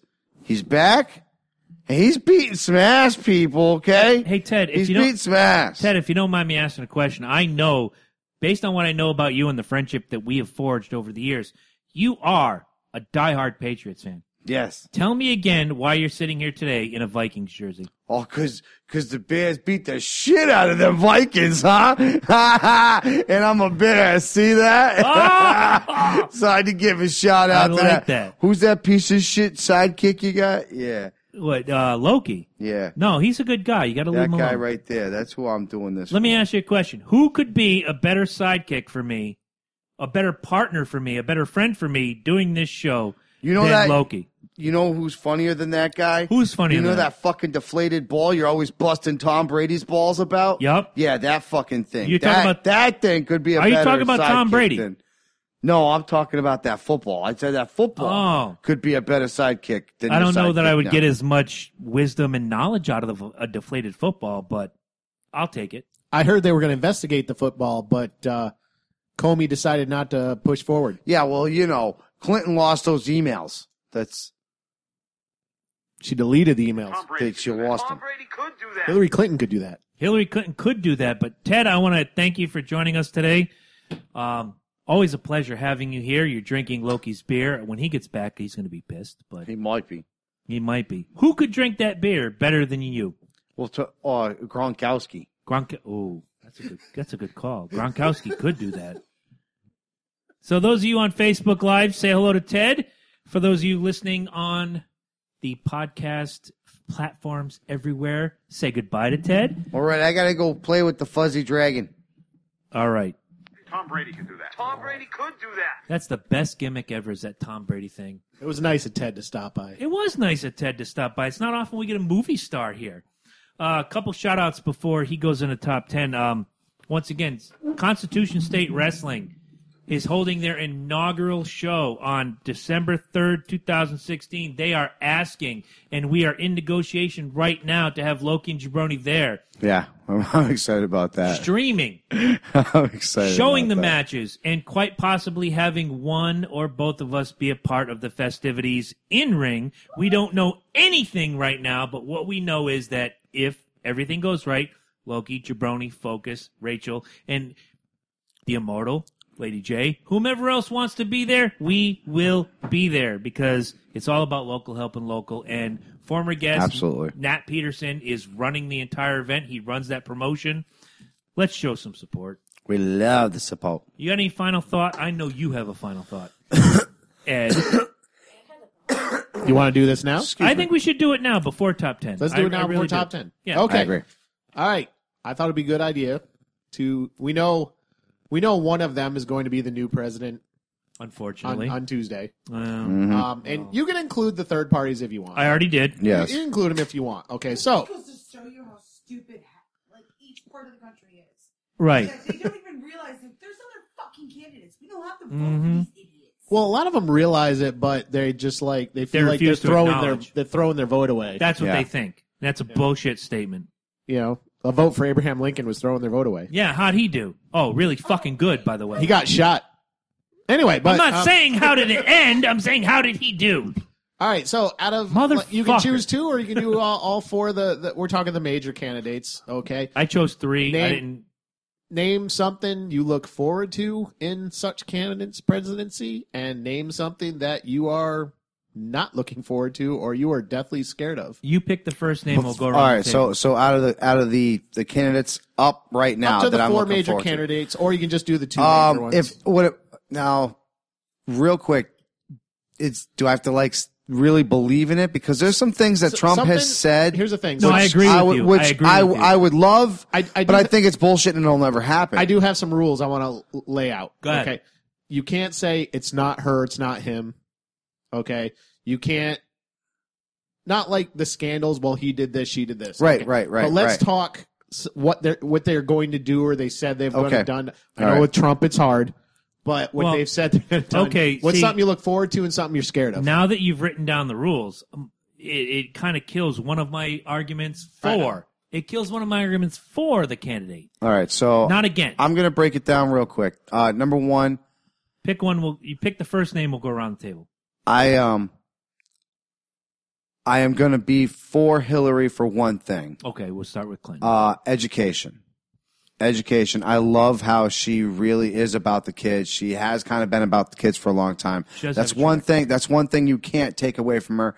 And we are last in so many categories when it comes to schooling. And there isn't enough good teachers out there that need to take care of these kids that, you know, it needs a step up. They have literally taken funds from schools to the point where they're pretty much begging parents for donations almost every other month. You know, I mean, it really is ridiculous. So if I had to pick something beneficial from one of these candidates, I would say Hillary Clinton, and the fact that she really wants to boost up the education. I believe in that. I do. What is one thing you dread about a Hillary Clinton presidency? Just what I want to say. For the dreading of her, it's going to be almost, I feel like our individualism, you know, our individualism as far as us is going to be jeopardized. It's almost like, I feel like a new world order almost rushes in as she opens the gates of hell, sort of say. You know what I'm saying? Like, and it's not the whole cliche woman president thing, because that's not even, it's her herself. It's what she stands behind. It's everything that she's brought forward. You know what I'm saying? Like, she's glimmering me with this thing that she knows I like, much like Lucifer knows the things that I like. Right. You know, and says, hey, here's what I want to do for children, because I know that you like children and I know you like education. But as soon as you walk through this door, give me your soul. You know, and it's right, like fair. That's what I honestly I believe Sam and Dean are gonna come forward and save the day from. So you're talking about a new world order, huh? This podcast has been paid for by the New World Order. Just put a pair of shades on her. Seriously, that's. When does she say, hey, yo? That's my question. When she's bending you over, it's too late. This presidency has been paid for by the New World Order. That was fantastic. On to you. All right. With Clinton, if she's elected president, I look forward to her working for families, women, and children, which, for all the bad things you can say about Hillary Clinton, she's always worked hard toward women, children, and families.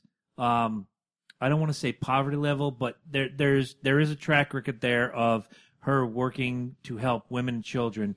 Maybe not so much nuclear families, which we all know nuclear families means mom, dad, and children. Mm-hmm. But she does work hard to make sure that women and children have something that they can, you know, have for themselves and to build a better life. The thing that I dread is that there's a huge lack of trust in Hillary Clinton, insofar as her track record of misdeeds and controversies.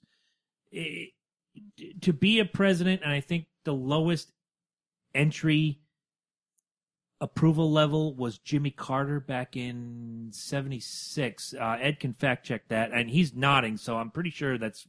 I tried to do. He did have a really low approval level coming in, yeah. So out too. Yeah, and that comes up in another one of these later on. It's very difficult to get behind a president that has a low approval rating the minute they walk into office. Obama was like wicked high when he came in because he spoke of change, he spoke of this, he spoke of that, and not a whole lot of that came true, so the approval rating shot down quickly. With Hillary Clinton, I think if she's elected, the mistrust of a nation is going to impede her from day one. She's going to have a low approval rating. If she goes lower than Carter, it would be like a benchmark. How do so many people? I think W did go that low. It would be a nice fuck after you, the fact, though, not initially. Like in his last term, I think his approval rating was below the floor. But to come in with a low approval rating like Carter did back in '76, which astounds me because Carter not only won the popular vote, he won the electoral vote, and he's the president in 76, if I'm not mistaken. So, yay, Jimmy Carter, the president of the United States. He had the lowest approval rating of any incoming president in history. That's a long fucking time. Now, So that's what I fear about a Hillary Clinton presidency is that she's going to come in with like the lowest approval rating ever. Do I think the same of Donald Trump? Yes, but I have my other misgivings about Donald Trump, but that's for when his name comes up. But for me, Hillary Clinton's going to come in with the lowest approval rating of any president if she's elected in November 8th, 1 week from today. So what do you got? Ed. Well, on Hillary Clinton, and a lot of people will find this odd. I know if Jason's out there listening, he's going to go through the roof. On immigration, with the exception of one thing, I actually think she has the best policy, strangely enough. Really? Yes, because one of the things she wants to do is eliminate the 3-year and 10-year ban on people who get kicked out. Now, she wants to lift that for people with families, because what usually ends up happening is you get deported if you have family here. The kids are actually citizens, the parents are not.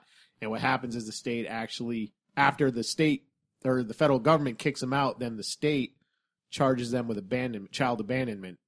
Hmm. And so even if they come back in 10 years, they go right to jail. Yeah. Wow. So one of the things she wants to do is lift that. And she also has, they all kind of do, but she has intentions of dealing. She's the only one who actually has plans of dealing with the people that are already here. Which you got to do because they're already integrated into the system. Right. They're already here. Obviously, yeah. Nobody else, aside from, Donald Trump. Who? Yeah, that's what scares me about him is his immigration policies. We're going to get to him We'll get to him. Something that scares the shit out of me with her is her intention on creating no-fly zones over Syria. Okay, stop. Timeout. Offsides. Clipping. If you're the president of the United States, you can enforce no-fly zones over your own land. Explain to me in 50 words or less how you can enforce a no-fly zone over a country that you do not lead. I'll just say ding, ding, ding, ding, ding 50 times. Yeah, you could do that. Okay, we talked about this before. I have certain issues when it comes to foreign policy and things like no-fly zones, sanctions, things like that are really an act of war. Right. No, absolutely. No, it's taking away your right, your independence of individual liberty. That's your territory. Regardless if it's fucking it's air or not, man. So even with a country like Iran, which is I would hardly call it a very stable country. No. Okay, you put that's titled loosely. Yeah. You put sanctions on that country because you don't like their leadership. You don't want them getting nuclear weapons. I understand the arguments for that, and I hear it. But when you do a sanction, you hurt the people of that country. Okay, the fat cats in government are going to be just fine. Yeah. Okay. Nobody over here. Nobody in Congress is starving. No, all right. Of course not. So if a bunch of countries put sanctions on us, the only people it's going to hurt is us. Yeah, our car is going to be more expensive. All that. It's going to hurt us. Okay.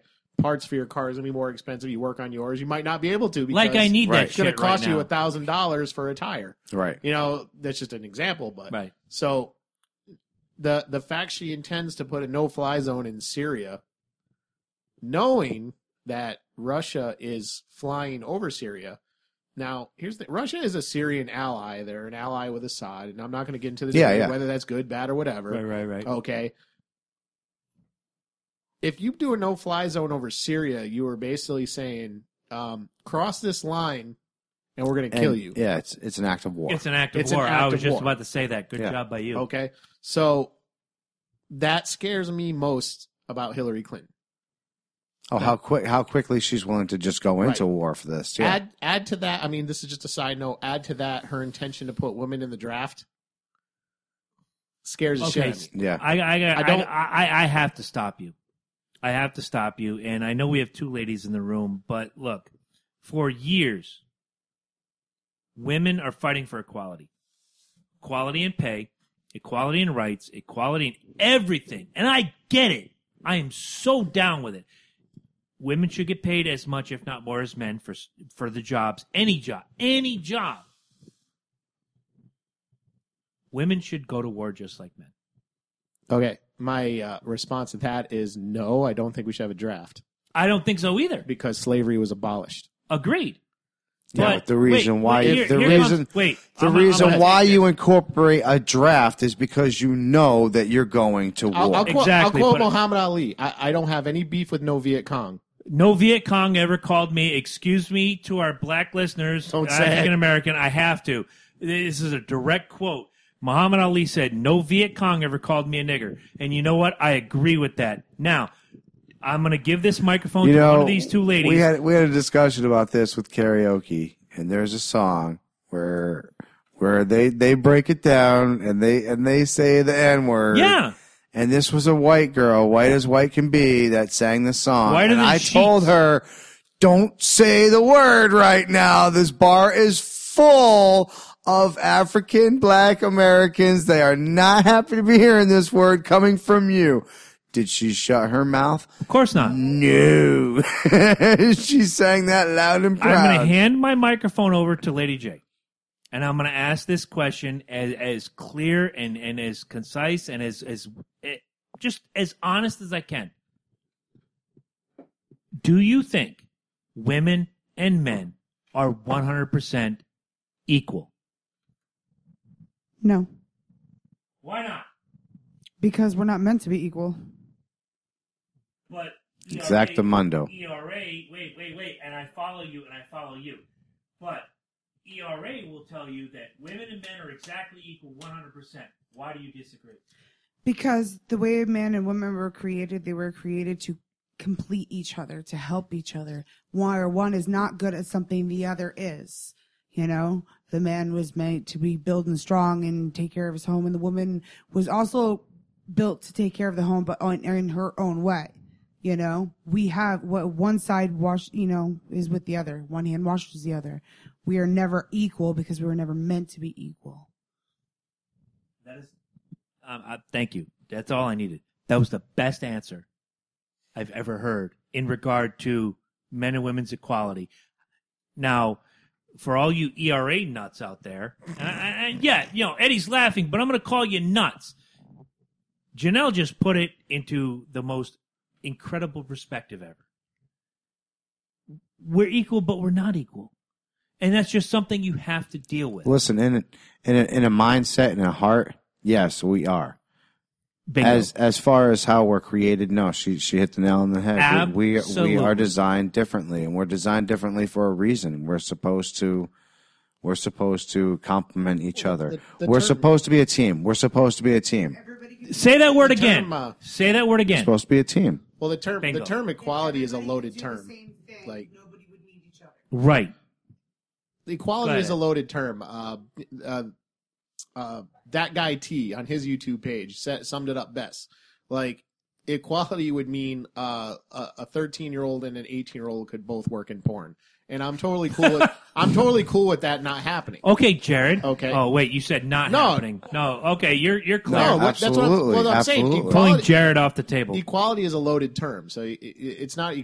Here's the thing: there's a difference between equality of outcome and equality of opportunity. I know this is going to go so far. Everybody has the same equality of opportunity. I know this is going to go so far west of the point. But listen, regarding women being drafted. The only reason why you do such incredible things such as this or out of nowhere is because you're going to war. Right.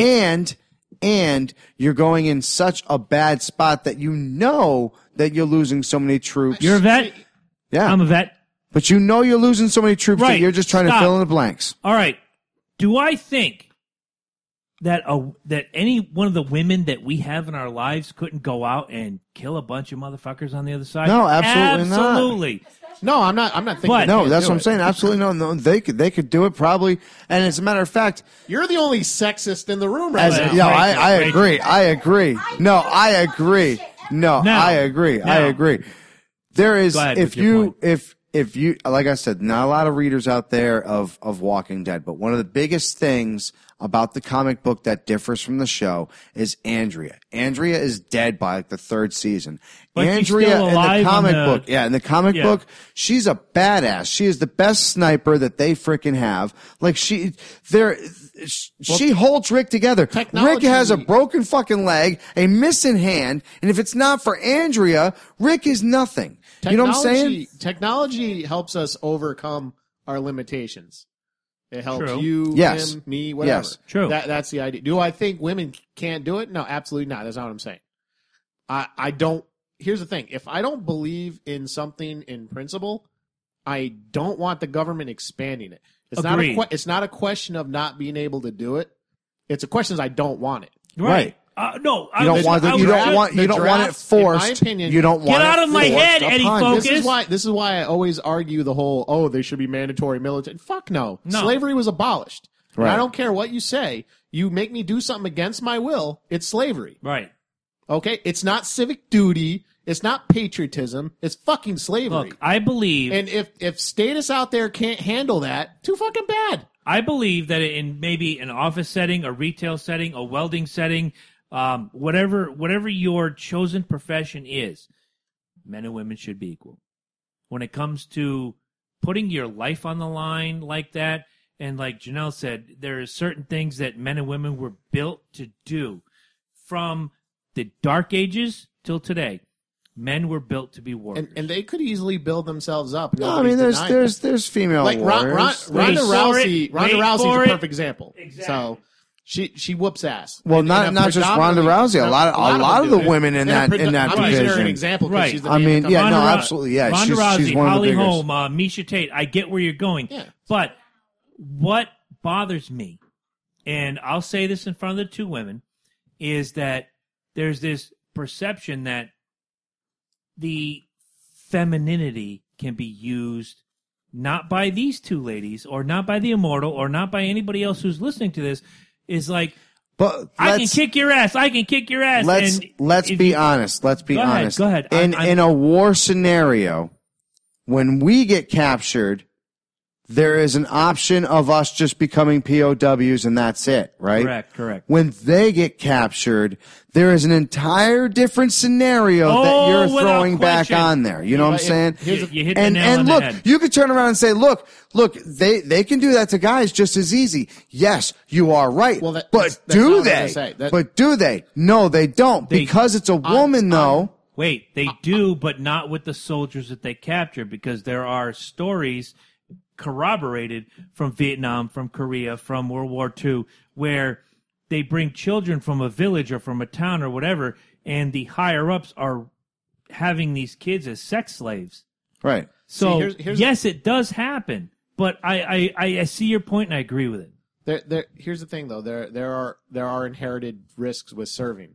Yes. We all know that. Mm-hmm. Just like being a police officer, just like being a firefighter, just like being... In an all-voluntary... Bingo. Here's the thing. In an all-voluntary service, you accept that could possibly happen. Man, right. Woman, child, whatever. Well, not child. I hope not.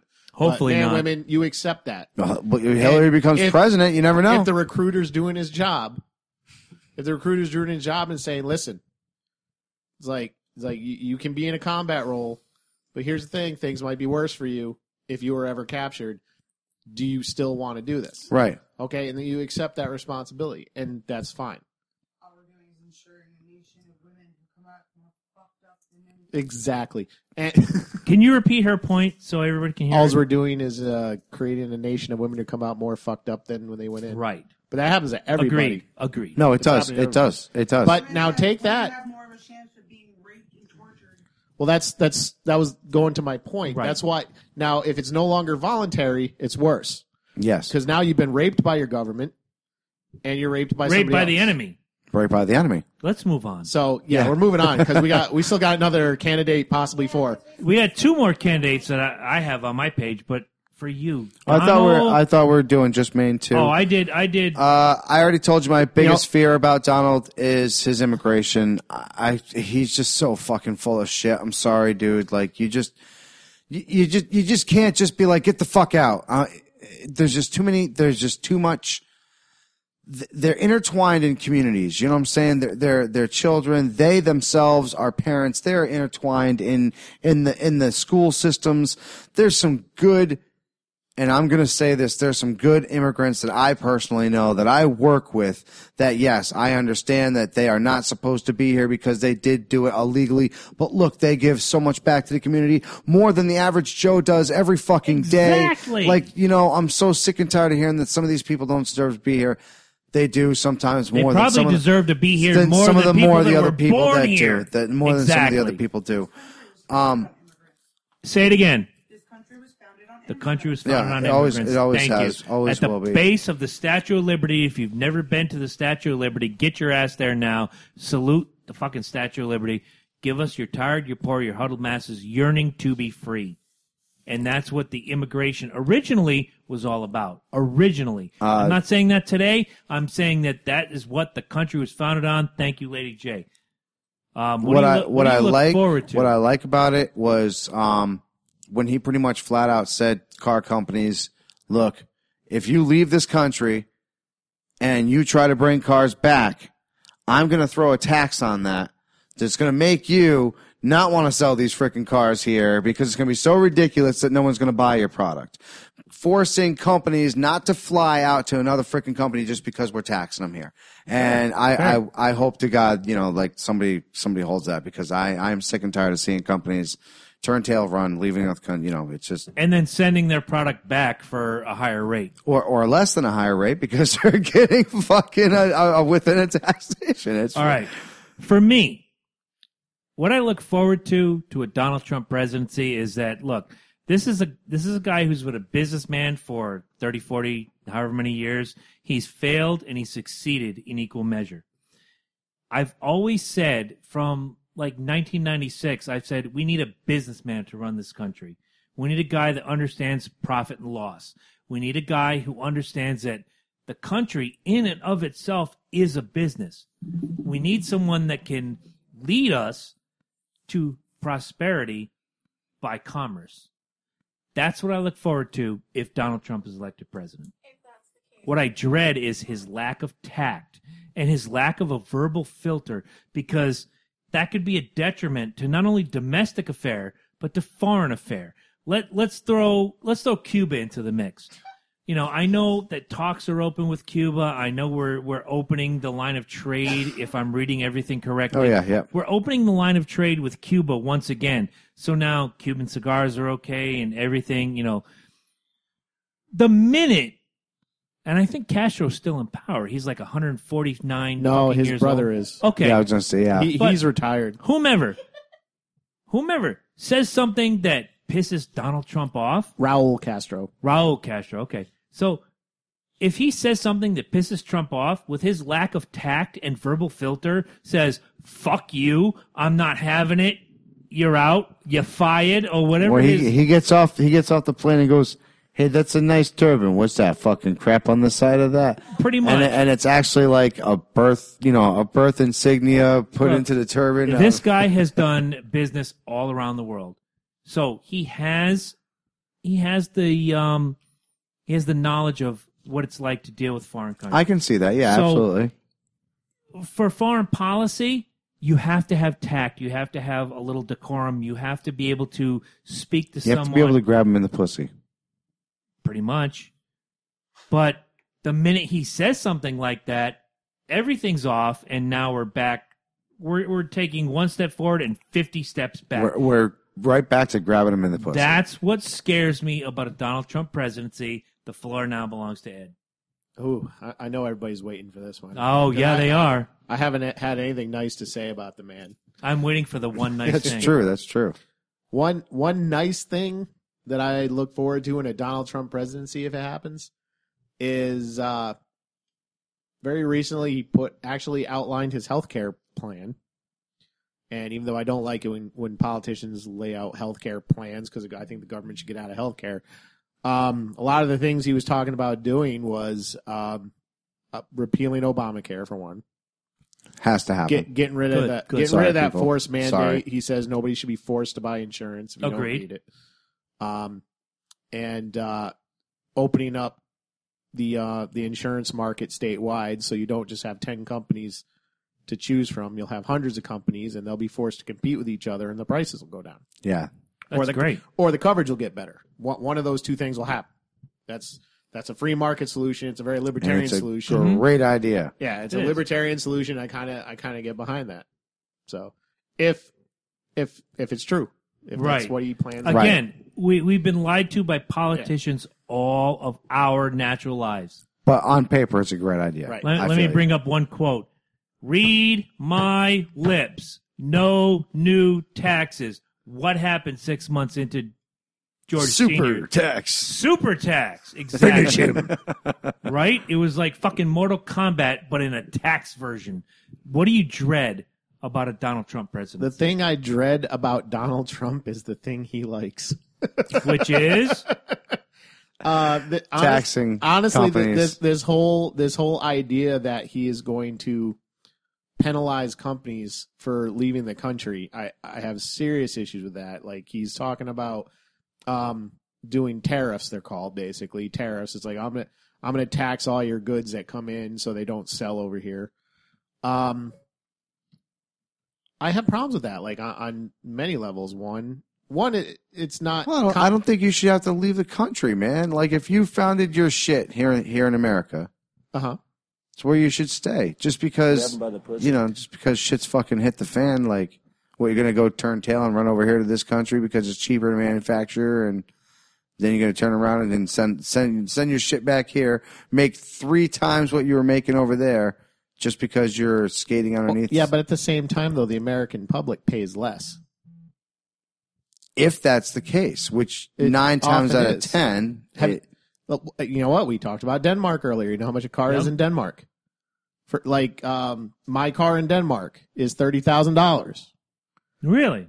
Yeah, because they do something very similar. They tariff the shit out of companies. So if they want to bring a car over there. So your car, what was your car run for, brand new, 55, 60? Oh, the new A4 probably. Yeah. No, it's probably like $32,000. If they did do it, if Trump got his way, that car is going to be $120,000. Yeah. Okay? I mean, nobody will ever be able to buy it except the top earners. All right? Now, somebody evoked tariffs similar to this, and it brought us into the Great Depression. Because they tariffed everything. That was something I read recently.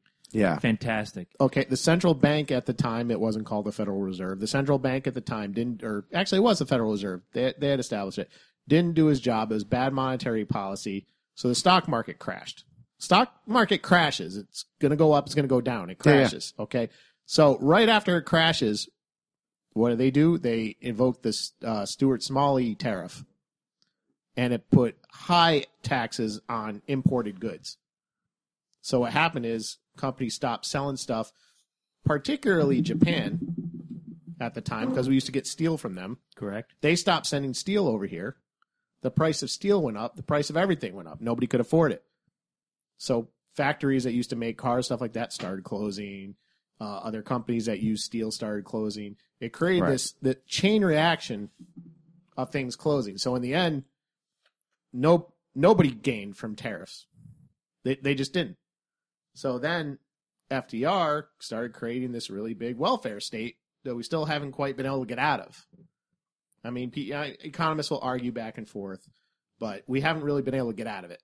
Probably no. That's impossible. A true statement. At some point, it's impossible not to be dependent on some level of government. Like everybody has to. At some point, yes. You know, everybody has to, and it's like the way things are now. Like nobody has any savings. No, it's true. Nobody has any savings.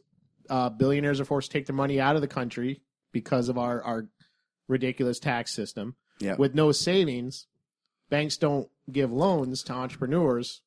There are no new businesses that pop up. Right. And if there are no new businesses, all these other ones create monopolies. That's why there's no new Apple computers. There's no new AT&Ts or anything like that. You're not going to get the next big thing based on the current status. Can't be afforded, right. Can't be afforded. So the only way, if there's no savings, the only way to finance new businesses and stuff is to create money. Okay. And you create money, the money you have in your pocket, I have in my pocket, becomes less valuable. Yeah, exactly. So you didn't even do anything.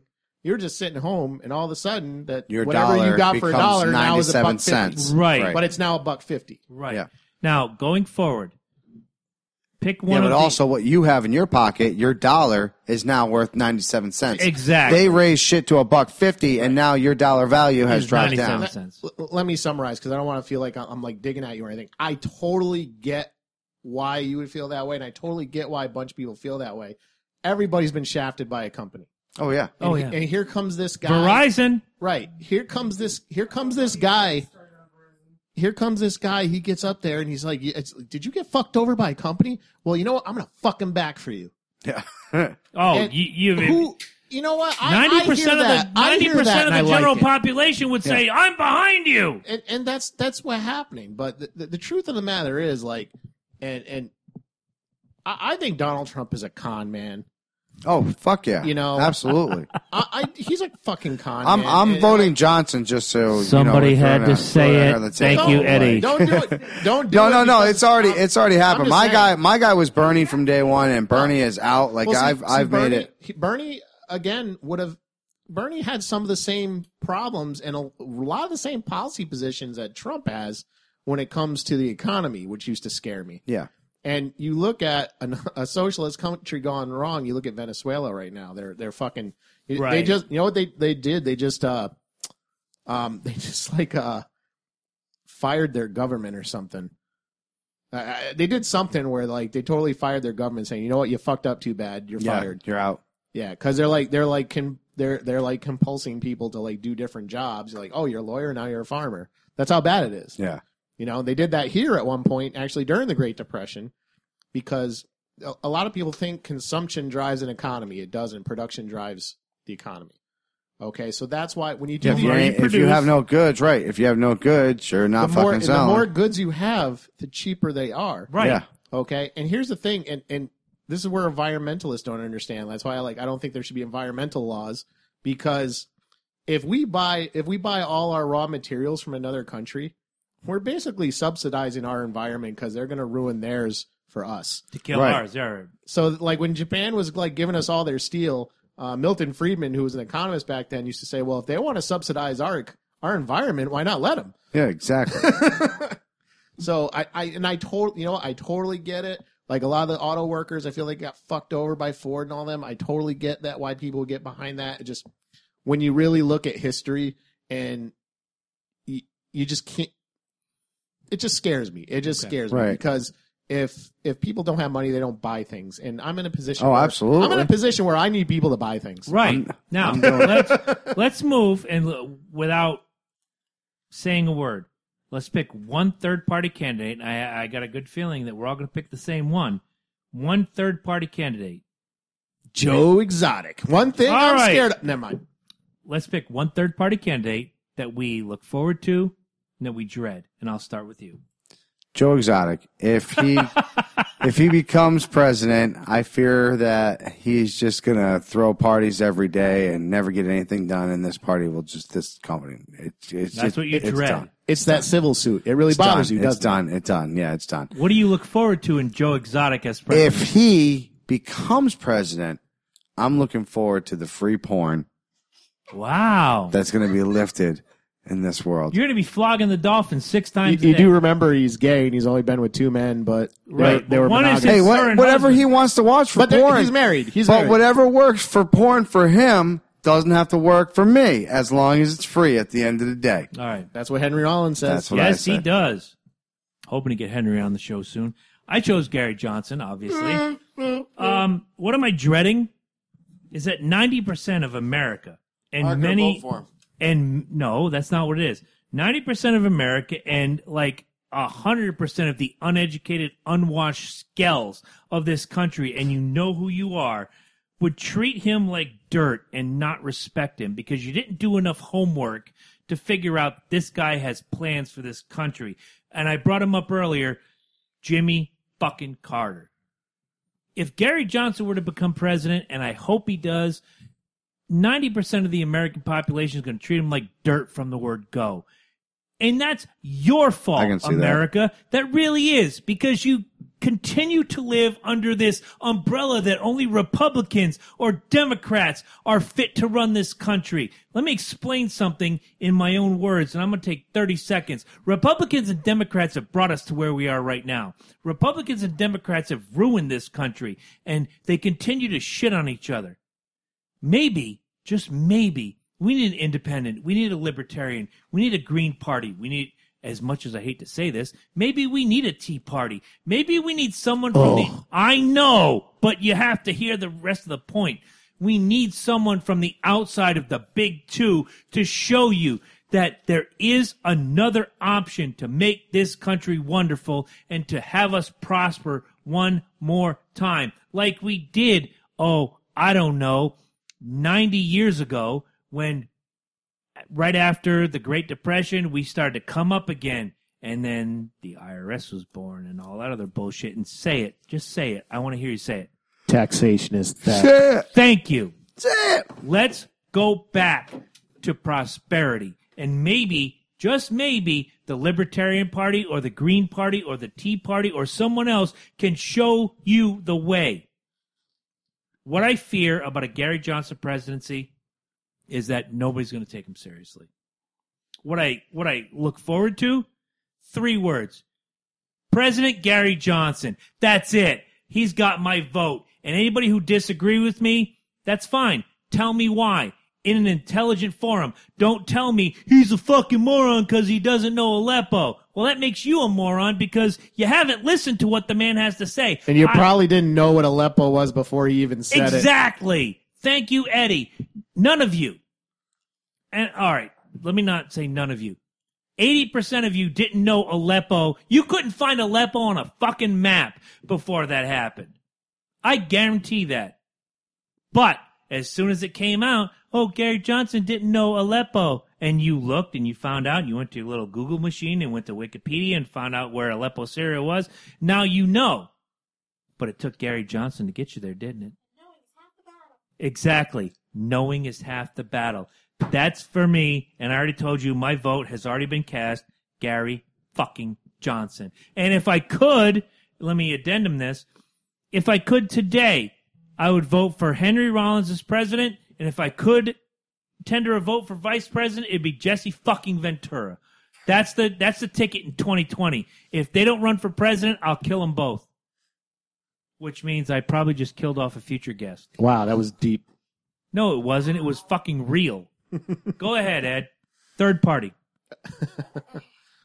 Well, I don't like to think of it as third party. I like to think of it as my party. You have to think of it in the way that the people understand it. I like to think of it as the party of principle. Agreed.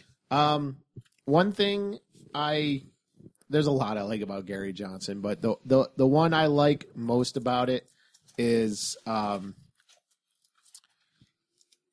he's willing to actually take a good hard look at some of the mistakes of the foreign policy.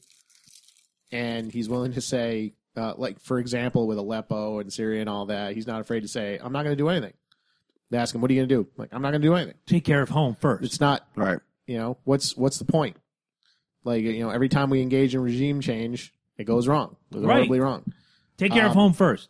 So from that aspect, like, he has a really core libertarian principle. And going back to our conversation about the draft real quick, yeah. If a bunch of angry whatever come over the shores, give me a gun. I don't care. That's fine. Give me a gun. Hand it to me. I can see you shooting a motherfucker or two. Yeah, hand it to me.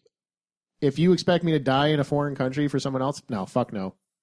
I don't see the heroism in that. I don't. You know, I'm not saying these guys aren't heroes, but I don't see. I don't want to end like that. Understood. Right. I just don't. I'm right there with you. How do you argue with that? No, I agree. I've had friends that died overseas. I agree with him 100%. If we are going to engage in something like that, and this is another core libertarian philosophy, there's a declaration of war by Congress. The president goes in, cleans house, and he leaves. There's a clear strategy. So you let's say we declared war against Syria, and this is heartless. Carpet bomb the fuck out of Syria, then we leave. It's like war's over. I want to read. That's a libertarian philosophy. I want to read to you something, and I believe this is walks into your point. It will. This is from the current book. I'm gonna lift this up. It's Jesse Ventura's Marijuana Manifesto. I want to read to you from the Mexican Constitution. According to the Mexican Constitution, the government cannot pass any law that prohibits the free development of a Mexican citizen's personality. This goes exactly to everything you've ever said, Ed. In fact, the Mexican Constitution states that all Mexican citizens have the right to develop their own unique personalities without the government or anyone else restricting their right thereof. How do you develop a unique personality? By doing what you want, as long as it doesn't infringe on anyone else's rights. Under their Constitution, Mexicans have the fundamental right to personal identity, self-image, free development of personality, self-determination, and individual liberty, which arise from the same recognition of human dignity and the right to health. Now, does that include war? According to the Mexican Constitution, no, it does not. Why are they jumping the border? It sounds like a great thing.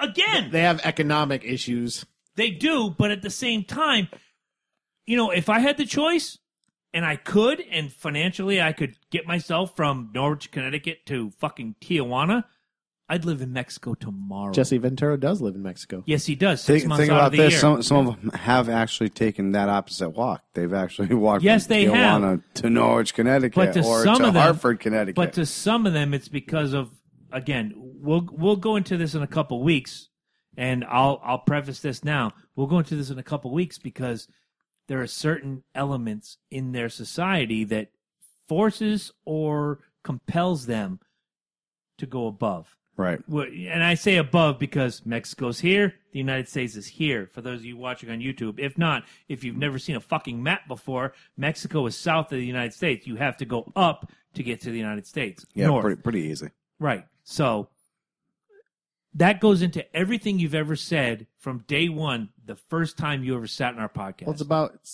everything should be about the individual liberty. It should not be about the group. I agree. It should not be about the collective. Don't expect me to live your life. Right. Don't expect me to dictate how you live yours. Or as long as you don't infringe on other people's properties or anybody else's things. Not just property, their own personal fucking choices. Yeah, don't hurt me, don't take my stuff. That's a core philosophy. Right. Let me I want to raise my hand. You're 420 proud. If somebody came to you and said, just from their own whatever, and said, you really shouldn't do that because blah blah blah and sis boom bah and six of one and half dozen of the other, are you offended? Say thanks for the advice. Say, all right, cool. Have a good day, bro. Okay, fair enough. But that doesn't even a little bit bother you. You shouldn't smoke cigarettes, or you shouldn't eat as much candy as you do. Look, I could today. Or you shouldn't have 4 cups of coffee. What I say to you, or you shouldn't have fucking strawberry milkshakes. I don't give a shit what you fucking do. Is one thing. What I say to you, like, I don't smoke. Right. I tell my guys I don't smoke either. Here's the thing. What I say to you is one thing. The idea of individualism and personal liberty is that the government doesn't interfere with how you want to live. So I could say, dude, smoking so much is bad for you. Once, no harm, no foul. Once the three of us get deeper into this book, you'll understand. When the government comes in and says, I think it's bad for you, so you're stopping. Right. That's and actually, I brought this up to Jason today on Facebook. Like with any law, you have to. Whenever they present a law, and I know there's going to some people are going to be like, "Oh, that's bullshit."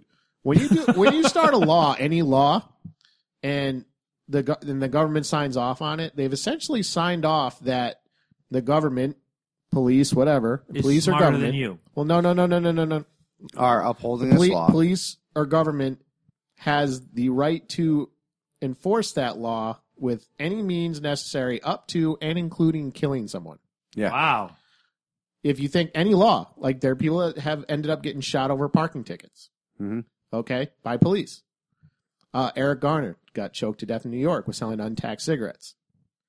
And with violence, the government should have a monopoly on violence. I do agree with that, but we got to be very careful about our laws because my opinion is if you have a law, if I myself as a citizen cannot enforce that law, it shouldn't be passed. So if I can't use force up to and including killing someone, it should not be a law.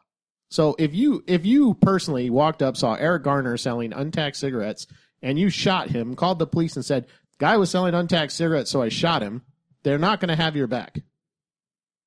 You're going to go to jail. Of course. Right. Okay. Because you weren't a duly... And this goes back to the whole... I know you are not a fan of the police. I'm going to throw this out there now. Because they're government. Because, exactly. They're not, but if you shot that guy for selling untaxed cigarettes, you're not a... I'm throwing the quotes up. For those on Facebook, you can see it. For those on the podcast, I got two quotes up in the air. You're not a duly deputized law enforcement agent. Yeah, but here's the thing, though. If I break into your house, you could use any force to stop me, including up to killing me, to protect you and your family. Correct, but the law also says if you fell and break your leg in my house, my homeowner's insurance has to pay for that. That's a weird dichotomy that I can't get behind. The law doesn't say that. No, that's state. That's the court. That's state. Yeah, no, that is also state. That's a court. They have to find you guilty of neglect or something. So if you break into my house and I have a faulty step and you fall and break your ankle, I'm on the hook for that because you broke into my house. I call horse shit. Well, maybe. That's our next. Chances are, if I'm falling on the step, I haven't gotten into your house yet, so I call horse shit on you. Well, what if I have a faulty step up the way to my bedroom? Something I dread about Gary Johnson. Go ahead. I could get into the law thing for hours, and we're already way over now. Yeah, we are. The thing I dread about Gary Johnson is he still has a tendency of. He has intention of using the government for certain social things that I have an issue with. Like, you're familiar with the bakers and the cake and the gay wedding thing was all over the news. Yeah. Yeah. You know, okay. We covered that. Yeah. So, Gary still kind of thinks, the government should have forced the baker to bake the cake or, you know, something like that. Right. I got you. Right. And I have, I'm not saying like I'm not all for bakers. Government strong arm. Government is a loaded gun. Let's be honest, they're a loaded gun. That's why they can use force up to including killing someone. Mm-hmm. So, and I'm not saying I support the baker. I think it's a douchebag. Whatever, right. You're a douchebag. Whatever. I'm. But it's your right to be a douchebag. Right. We've also said that. You run the business, and Ed brought it up with the open carry thing. If you come into my restaurant and you're packing, you need to leave that in the car. It's compulsion. It's individual. If you run a business, you don't want a gun in there. It's property rights. Exactly. Property rights. So go back to the draft thing. It's about compulsion. I don't think the government should be permitted to compulse anybody. And I think anybody that gets on board with the compulsion thing has actually kind of been brainwashed by the politicians because they need, like you said, they need the bodies. Right. Okay, they need the bodies. That's why, and I'm no fan of Colin Kaepernick, whatever his fucking name is, Afro Man. Colin Kaepernick. I'm no fan of him and what he's doing, But the sheer outrage from people about what he's doing makes me laugh. It's bullshit. All of it. Just shows you exactly where we are. It just goes to show you exactly where we are. And it's the divisiveness that has separated the entire country, because you started with, let's go back to Trayvon Martin. Let's go to, who's the gentleman in New York with the untaxed cigarettes? Eric Garner. Eric Garner. Let's go to Castile. Mm-hmm. Let's go to all these guys, and all people see is the color of the skin. Most people, let's draw a line in the sand. Most people see, here's a white cop or a black kid or whatever. And look, I've had my fair share of dealings with cops on a personal level because I grew up around it. I don't say everything they do is right. I'm not someone who's going to sit here and be an apologist for the police department. What I'm going to say is the divisiveness of the country right now in 2016, and let's go back a year to 2015, they're putting us back in the 50s. They really are. For everything that Malcolm X and Dr. King and everybody that fought for equal rights is being brought back 50 steps by people going, Black Power and Black Lives Matter and all this bullshit. You say no lives matter. We're all equally worthless in the eyes of whomever. Go ahead, say it. Yeah, no lives matter. Okay, the universe doesn't give a fuck about you. To me, every life matters. Your life matters. Ed, your life matters. Rachel, your life matters. Janelle's life matters. The Immortals' life, my kids, everybody. Every life matters to somebody. But we're drawing lines in the sand. 2 weeks ago, we covered a story about the kids wanting a safe space for people of color only. You're taking us back 50 years. How about we just worry about people being people? That's my take on it. And you can tell me I'm wrong, and you're wrong. No. I'm not saying you're wrong or anything, but that's the problem with individualism versus collectivism. And my biggest problem with Democrats, and I have my problems with Republicans, my biggest problem with Democrats is they were the party of slavery. They still are the party of slavery.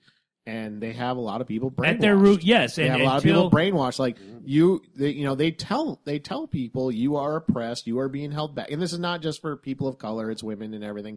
They tell you you are oppressed, you are held back, and we're the only ones that can save you. I was a registered Democrat until 8 years ago, and then I filed myself as independent. I still voted 8 years ago for Obama. Look, I apologize. I'm sorry, but until 8 years ago, don't apologize. You voted your conscience. At that time, yes, I did, but I my conscience grew. But we got a top 10 grew. For you. Yes, we do, and let me just go right here and hit this. It's the final countdown. Yeah, you got let in real hard, kid. I deflect some producer muscle. I'm glad you did. Final Countdown this week is brought to you by Sublime Ink Tattoo and Piercing Parlor in Groton, Connecticut. You can get the number on any one of our bumpers or our Facebook page because I just don't have the time and the energy to find it for you. Also, check out Viking Entertainment because they are the premier karaoke and DJ specialists in the Southeastern Connecticut area. Loki, tell us what you got. All right, so with all these candidates out here, I figured in 2016 I would put the best things available my persona up on the auction table. So this will not in November 8th, I am going to put my nutsack up for grab. And these are the top 10 reasons why my nutsack is better than those two fucking monkey fucks that are running for president right now. This better not suck. Number 10. My balls don't even email, so you ain't got to worry about the FBI coming by and taking care of that shit. That ain't happening, right? My balls are all about love, not war. Number 9, nice. I'm going to tell you what, you ain't going to worry about some cheesy little foreign war and shit that, no, ain't going to happen. Right in Loki's balls happen. For president. Number 8, I can personally vouch for my balls. Okay. Personally, they're good balls. Fair. They're good balls. Number 6, they don't like walls. Ooh. They don't believe in walls. Nice. They don't like walls. Free them all. Free them all. Number 5, they're always groomed. So you don't have to worry about a sloppy president. There's always going to be a nice president. I gotta call. No bedhead. No swoosh bedhead. I gotta call time out. You were the guy that sang last week about buckwheat on a summer day. I'm just throwing that out there. Well, I was making. Yeah, you got. That's what she was smelling like. That's what she was smelling like. Fair enough. Number 4. My balls are the cult of personality. Ooh. Thank you. Number 3. These balls have served this great nation. Nice. Number 2. They're all about healthcare, man. Nice. They are all about the healthcare. Keeping you healthy every day of the year. Yes. And number 1.